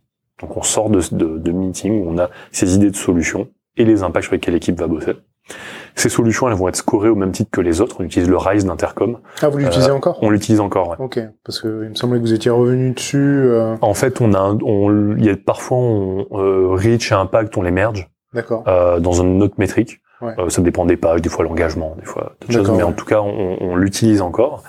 Euh, et, euh, et, du coup, en fait, on va les scorer au même titre que les autres. Et par contre, toutes les six semaines, on fait un comité de pilotage produit, où l'équipe produit, et en invitant les équipes de développement aussi à venir, mhm. quelque part rend des comptes, mais pas au sens péjoratif, euh, de, sur son travail des six dernières semaines auprès du comité de direction qui a fixé l'impact. D'accord. Avec pour objectif et de donner de la visibilité, et aussi de pouvoir communiquer à un moment donné. Bah, il y a des fois, en fait, l'objectif, on l'atteint pas, on n'a plus d'idée. Ça sert à rien d'attendre euh, un mois ou six mois la fin de la période qu'on s'était donnée. Autant le dire maintenant et aller bosser sur autre chose. Okay. donc du coup, ça permet de faire un petit point d'étape en disant, ben voilà, on a, on a fait ces choses-là, ça marche pas très bien ou ça marche super bien. Du coup, on l'a déjà atteint. Donc mhm. est-ce qu'on continue? On a d'autres idées ou est-ce qu'on arrête parce qu'on l'a atteint? Ouais. Et du coup, ça permet en fait de créer cet échange-là. Euh, ça, on l'a piqué à Netflix. On avait vu ça, j'avais vu ça dans euh, le VP produit de Netflix qui, qui parlait de meeting comme ça, de, de pilotage d'équipe produit. Et en fait, ça marche hyper bien. Ah, et toutes les six semaines, un rythme bien parce que c'est suffisamment long pour faire des trucs mhm. et suffisamment court pour qu'on n'ait pas oublié ce qu'on avait dit qu'on ferait. Ouais, ça. Donc t'as pas le, t'as pas la demi-heure de rappel. De, alors pour info, le plan c'était ça, donc on en est là. Ok, c'est intéressant. C'est hyper intéressant. Je, vois que vous, enfin, tu as et vous avez beaucoup réfléchi au, vraiment à, la façon de faire, hein. plus que dans l'exécution à proprement parler. Oui. Tu as réglé la question de l'exécution et c'est vraiment plus... Euh, là aujourd'hui pour toi, ton scope en tant que lead product manager, pour revenir un peu plus à toi, euh, quand tu es arrivé, tu étais product manager, Tout à fait. tu es passé lead. Quelle différence tu notes entre les deux jobs? En fait, il y a deux choses pour, euh, pour moi. Il y a une première qui est la partie managériale du job. Euh, et il y a et du management au sens un peu traditionnel du terme, les entretiens de fin d'année. Nous, on fait des one-on-one, donc des meetings toutes les semaines. Euh, j'imagine que plein de gens qui t'écoutent euh, le, le font aussi. Euh, et aussi du coaching. Donc en fait, une grosse partie de mon boulot aujourd'hui, c'est finalement de moins faire moi-même euh, et d'aider les autres à faire et à monter en compétences. Et ça, c'est un peu le pari qu'on a fait. On a recruté des juniors, des gens qui sortaient d'école. Donc, on a Nicolas et Laure, euh, qui commencent à publier. Si vous allez sur Medium de meilleurs agents, ils commencent aussi eux, à publier des articles, etc. Donc, c'est, c'est moi, j'adore euh, voir ça. Ouais. Cette émulation qui se produit. Euh, et en fait, on a pris des juniors sortis d'école et on s'est dit, bah, le deal, en fait, on, on, pense que tu vas être complètement capable de monter sur le job. On va te former. Et du coup, une partie de mon job, ça a été avec Julien de, de créer un, un track product owner, product manager chez meilleurs agents, mm-hmm. avec des compétences attendues, un peu par niveau et de me mettre à disposition pour les aider à acquérir ces compétences. Ah, c'est top. Et du coup, il y a vraiment un enjeu de formation c'est vraiment le deal qu'on a avec eux. Donc, je m'attends à ce que le jour qu'ils apprennent plus rien, ben, un jour, ils nous diront salut. Enfin, si un jour ça arrive le moment où ils apprennent plus rien, ben, potentiellement, on aura fini le deal euh, avec eux.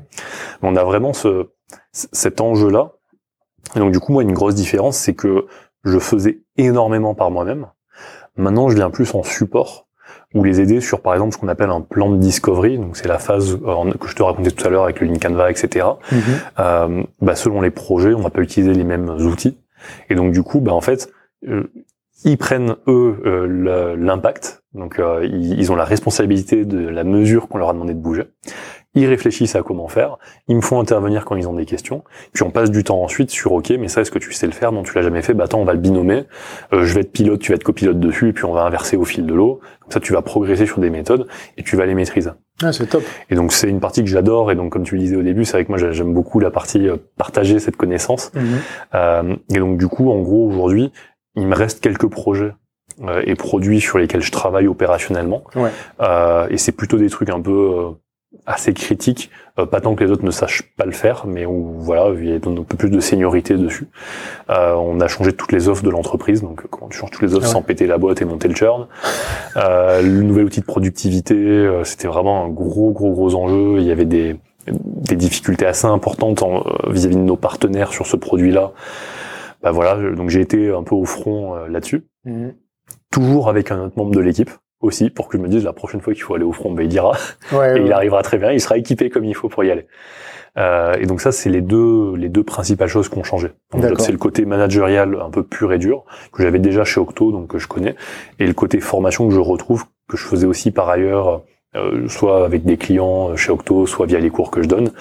Euh, mais du coup, sur de l'interne et sur des cas concrets, donc c'est aussi assez passionnant. D'accord. Euh, donc ouais, mon plaisir du moment, c'est d'avoir vu l'équipe se construire. Ouais. On a mis en place une guilde de product manager. Ouais. Donc tous les 15 jours, on se réunit pour traiter problématiques produits.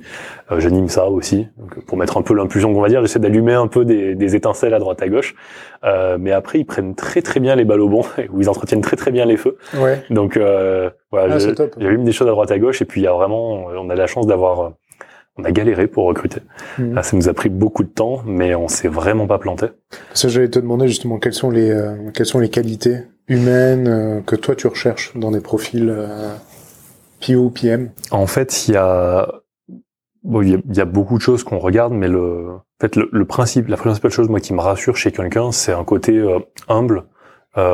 Euh, je suis hyper rassuré quand je vais travailler avec quelqu'un qui sait me dire quand il sait pas faire. Ouais. Et c'est un peu mon angoisse au contraire d'avoir quelqu'un dans mon équipe un jour qui va exploser en plein vol parce que du coup il dit pas quand il sait pas faire mais on est très exigeant. Je, je m'en rends compte, on est très très exigeant et donc du coup tu peux lui mettre une pression forte et en fait il arrivera pas à délivrer parce qu'il sait pas faire. Et ça c'est un peu une inquiétude. Donc après évidemment bon on cherche des têtes bien faites, des gens qui comprennent vite, euh, des bonnes capacités de communication. Mm-hmm. Ça c'est hyper important parce que euh, on est aussi les gens qui disent non dans l'entreprise. c'est aussi notre service qui dit non, souvent beaucoup, très très très souvent. Et donc du coup, ça s'apprend de dire non, c'est pas simple. Euh, et donc du coup, faut aussi savoir y mettre les formes, savoir faire la communication. Euh, donc voilà. Donc dans, dans les, on va dire les, les traits de caractère, je dirais qu'il y a vraiment l'humilité.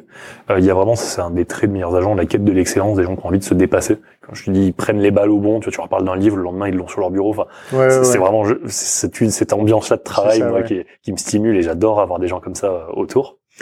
Euh, et euh, évidemment après grande capacité d'adaptabilité et, de, toucher à plein de sujets. Mais ça j'ai envie de dire c'est un peu la, la feuille standard du, euh, du, euh, du PO. On pourra parler si tu veux du core framework c'est un truc qu'on met en place nous pour suivre un peu la montée en compétences ouais si on a le temps mais plus tard si si mais je voulais te demander d'ailleurs le plan de carrière est-ce que tu peux me dire non? Est-ce que c'est quelque chose que tu peux que vous pouvez potentiellement partager avec d'autres boîtes en externe en ouais, lien, complètement sachant qu'on le retravaille en ce moment. En fait, on avait pris au début un axe qui était discovery delivery. Ouais. On s'est dit bon, il y a les soft skills, appelons-les comme ça, euh, donc euh, voilà, qui sont toujours très durs à évaluer. Mmh.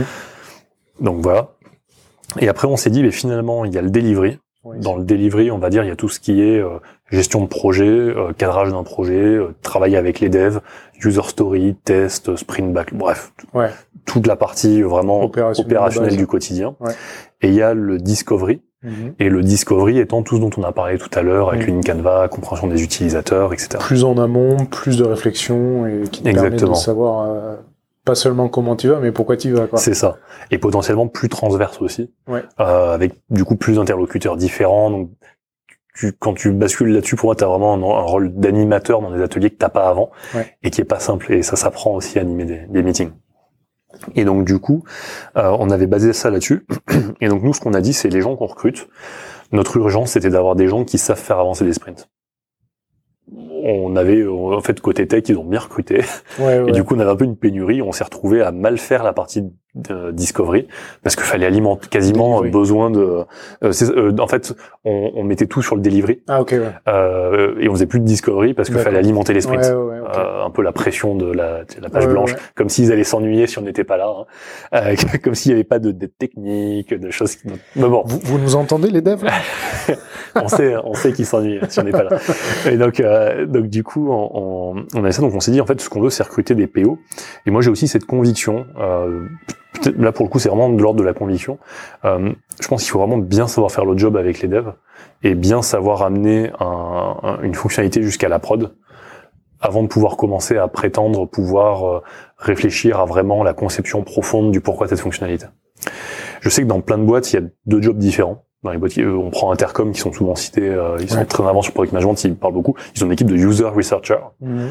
euh, d'un côté qui est complètement décorrélé des mecs du quotidien c'est pas le modèle auquel je crois. Je crois plutôt des full stack product owners ouais. Euh, qui font les deux et qui vont vraiment être en maîtrise du début à la fin de la chaîne sur leurs produits.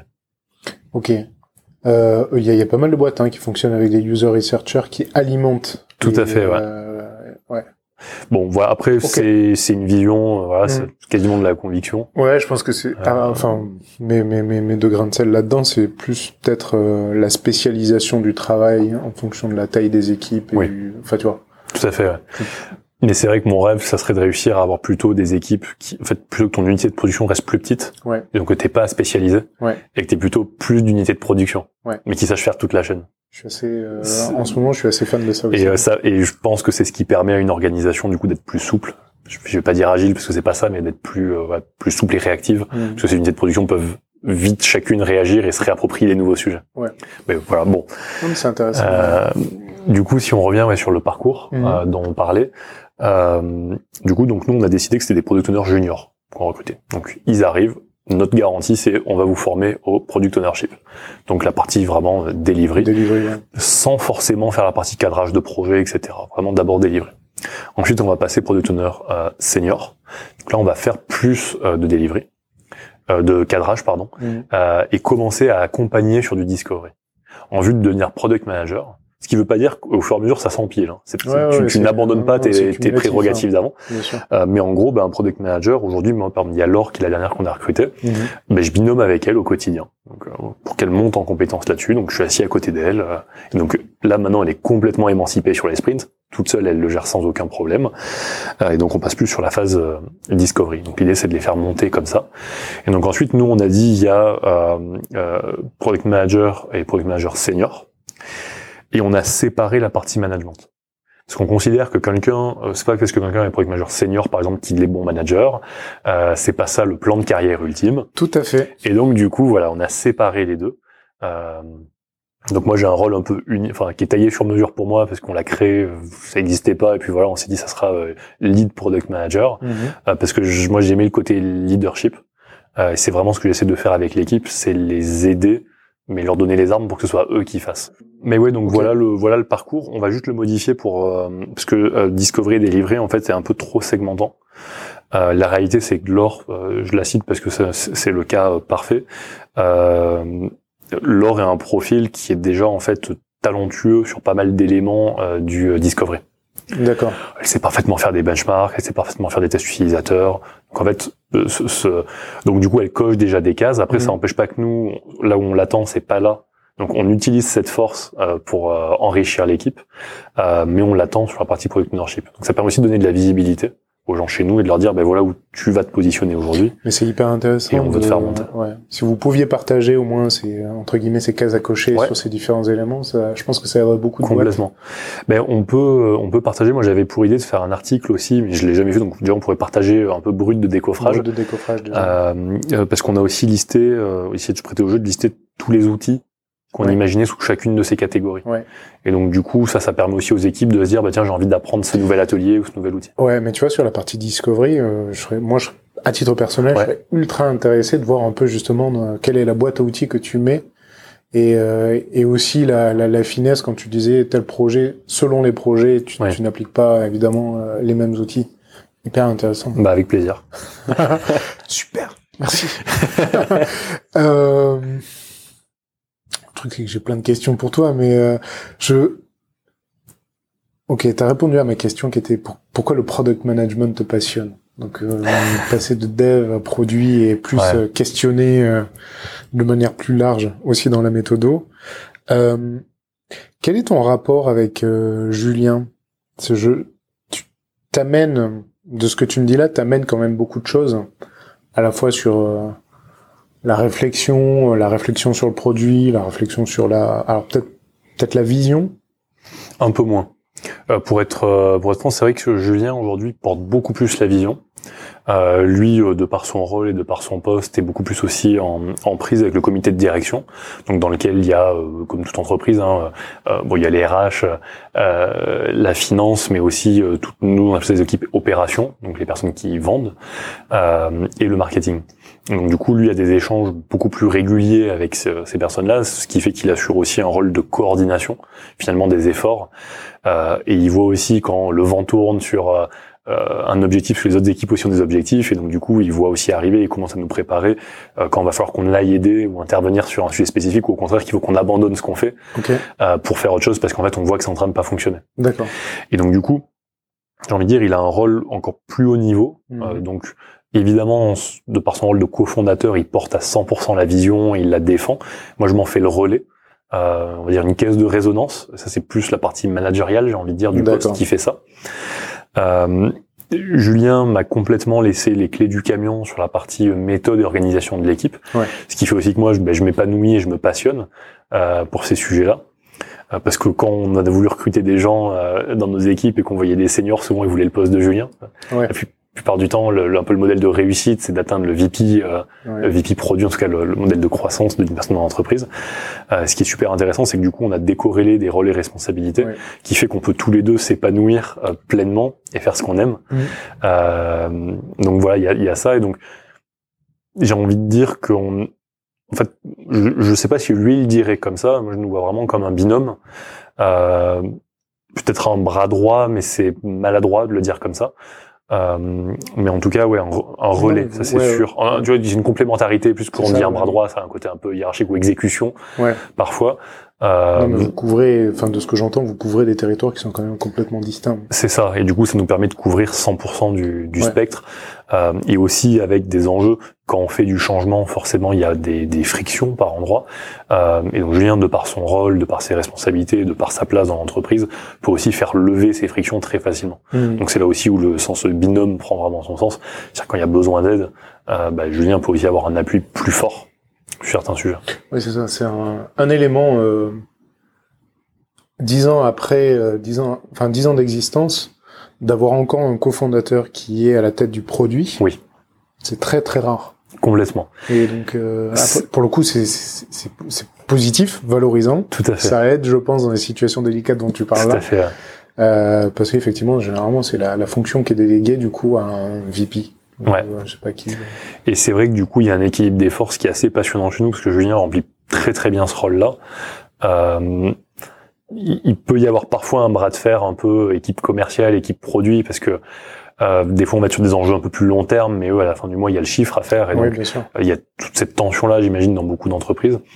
Et, euh, et euh, Julien, bah, aussi de, de, par les années qu'il a fait ici, mais il joue très très bien ce rôle-là euh, de, de nous protéger euh, de revirement de situation de fin de mois euh, ah ouais. hyper hardcore qu'on pourrait avoir de vite vite vite faut faire telle feature parce que sinon machin il signe pas. Quelqu'un qui vient hurler dans le bureau qu'est-ce que vous foutez? Faites-moi cette feature. Donc ça il fait ça parfaitement bien. Ouais. euh, et donc ouais c'est là aussi où avoir un des cofondateurs euh, dans la boîte à ce poste là c'est super. Écoute je, ce que je me disais quand je t'écoute là je dis euh, tout a l'air tout a l'air top donc je, je, veux que tu me dises quelque chose qui ne va pas là. Rassure, rassure nos auditeurs. Ouais, ouais, ouais, il y, a, ah, il y en a plein.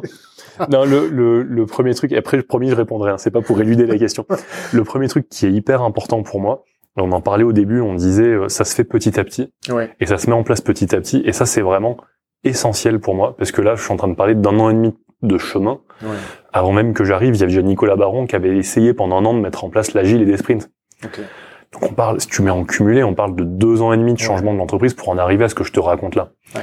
Il y a un an, il n'y avait pas de PO, PM track ou quoi que ce soit. Enfin voilà, tous ces éléments-là, on s'outille au fur et à mesure et on s'outille vraiment pour répondre à des besoins et des manques. Et c'est intéressant, c'est un peu le méta product management, product management appliqué à, à nous-mêmes. Ouais. Et je pense que le, la majorité des choses qui émergent de positif dans l'entreprise et qui font qu'on est là aujourd'hui, c'est euh, deux éléments. Le premier, c'est la recherche d'amélioration continue. Ça Mhm. passe par les rétrospectives de sprint, mais ça passe aussi par des rétrospectives d'équipes plus larges, des rétrospectives de projets, etc. Et euh, le fait qu'on se dise sincèrement les choses. Euh, je suis assez passionné par Radical Candor. Ouais. Euh, je trouve ça génial comme concept, et je pense que c'est une des parties du product management que j'adore aussi, ce côté communication. Mhm. On n'y est pas. Pour être tout à fait honnête avec toi, aujourd'hui, je pense qu'il y a des gens à qui je ferai un feedback d'entreprise, peut-être que je les ferai fondre en larmes, parce que Ouais. c'est pas le mode de communication standard, et du coup, peut-être que je serai trop brusque, euh, d'être trop, trop euh, candide, mais trop, Ouais. du coup, un peu, je lâche trop l'info, euh, ouais, euh, brut de décoffrage. Mais du coup, le fait de pouvoir se dire les choses fait qu'on en est là.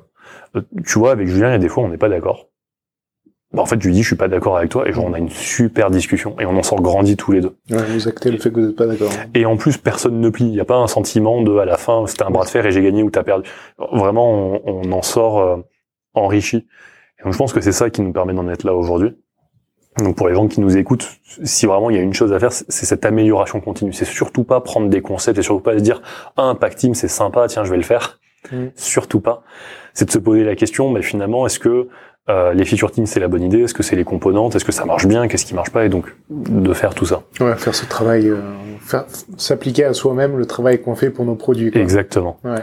un truc qui n'a il y a deux choses qui euh, fonctionnent pas bien sur lesquelles on travaille. Euh, la première, on a eu des départs du designer. Euh, donc euh, Romain, dont j'ai parlé plusieurs fois, euh, est parti euh, là en octobre. Euh, pour moi, c'est dommage parce que Romain est vraiment l'incarnation de toutes les méthodes dont je t'ai parlé côté UX.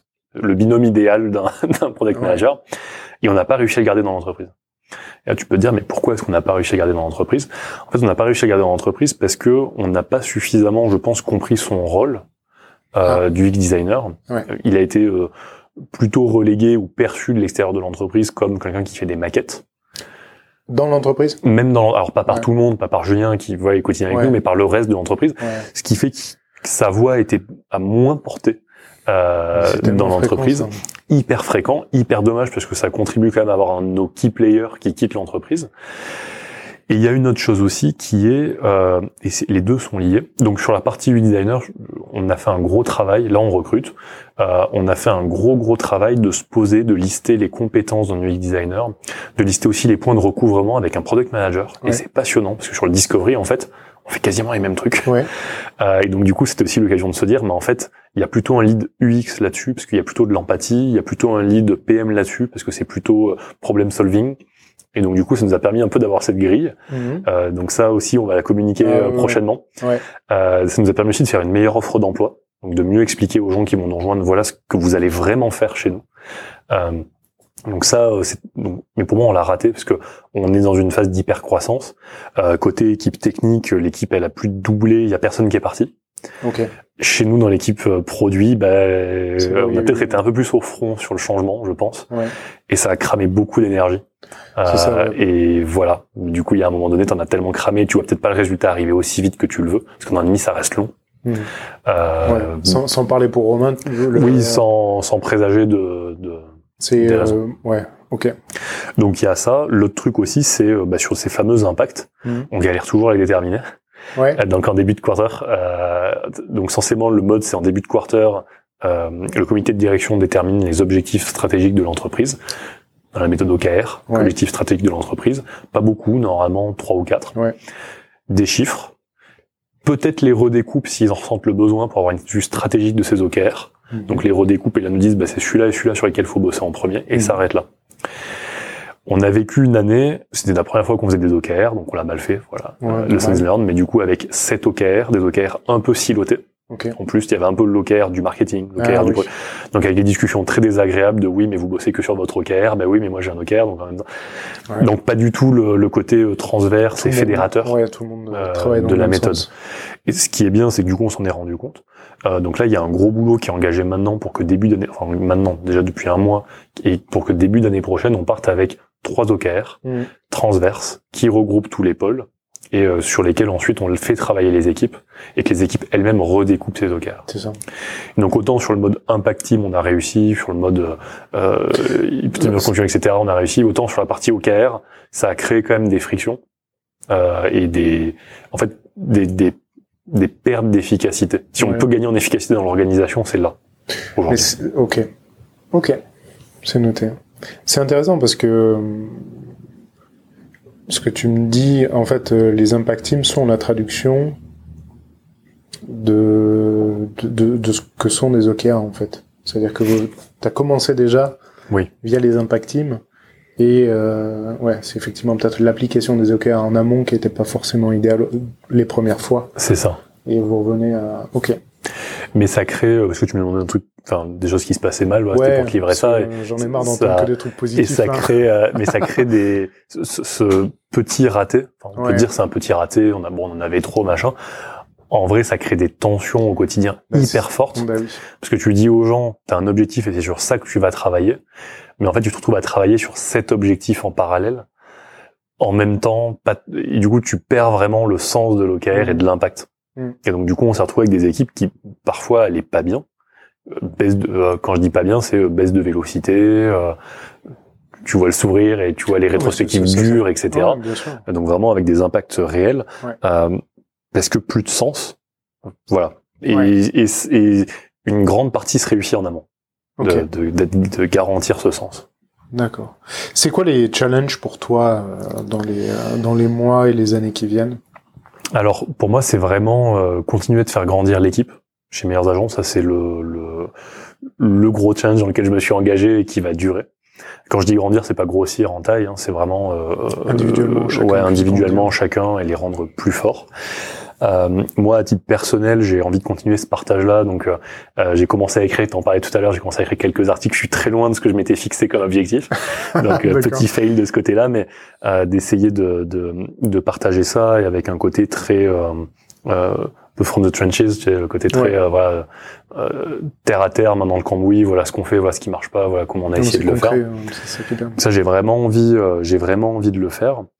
Euh, bon, on se posera des questions pour moi dans quelques années, forcément. De, euh, bah, c'est une vraie interrogation sur laquelle je suis en ce moment. Je te la livre comme ça, mais j'ai du mal à me projeter dans deux, trois, quatre ans si je quittais l'entreprise. Euh, Est-ce qu'ensuite j'irai chercher un autre poste de même typologie? Est-ce que j'aimerais revenir dans une startup qui vient un peu comme meilleurs agents, qui vient de relever des fonds, parce que ça m'a tellement éclaté pendant un an et demi là, ce qui vient Ouais. de se passer. L'année qui vient va être géniale. Mhm. Du coup, est-ce que euh, je recherche ce truc-là, Ouais. c'est la bascule de la boîte et je l'aide à grossir ou est-ce que c'est plutôt continuer à grandir dans une exactement voilà. Et du coup, c'est ça les c'est ça les interrogations, mais on va dire les les challenges que je me suis le challenge que moi je me suis fixé chez meilleures agences, c'est faire grandir encore les people. Euh, et à l'extérieur de mes agents, c'est plus partagé euh, encore, et je pense que ça va passer une partie par l'écrit. Ok.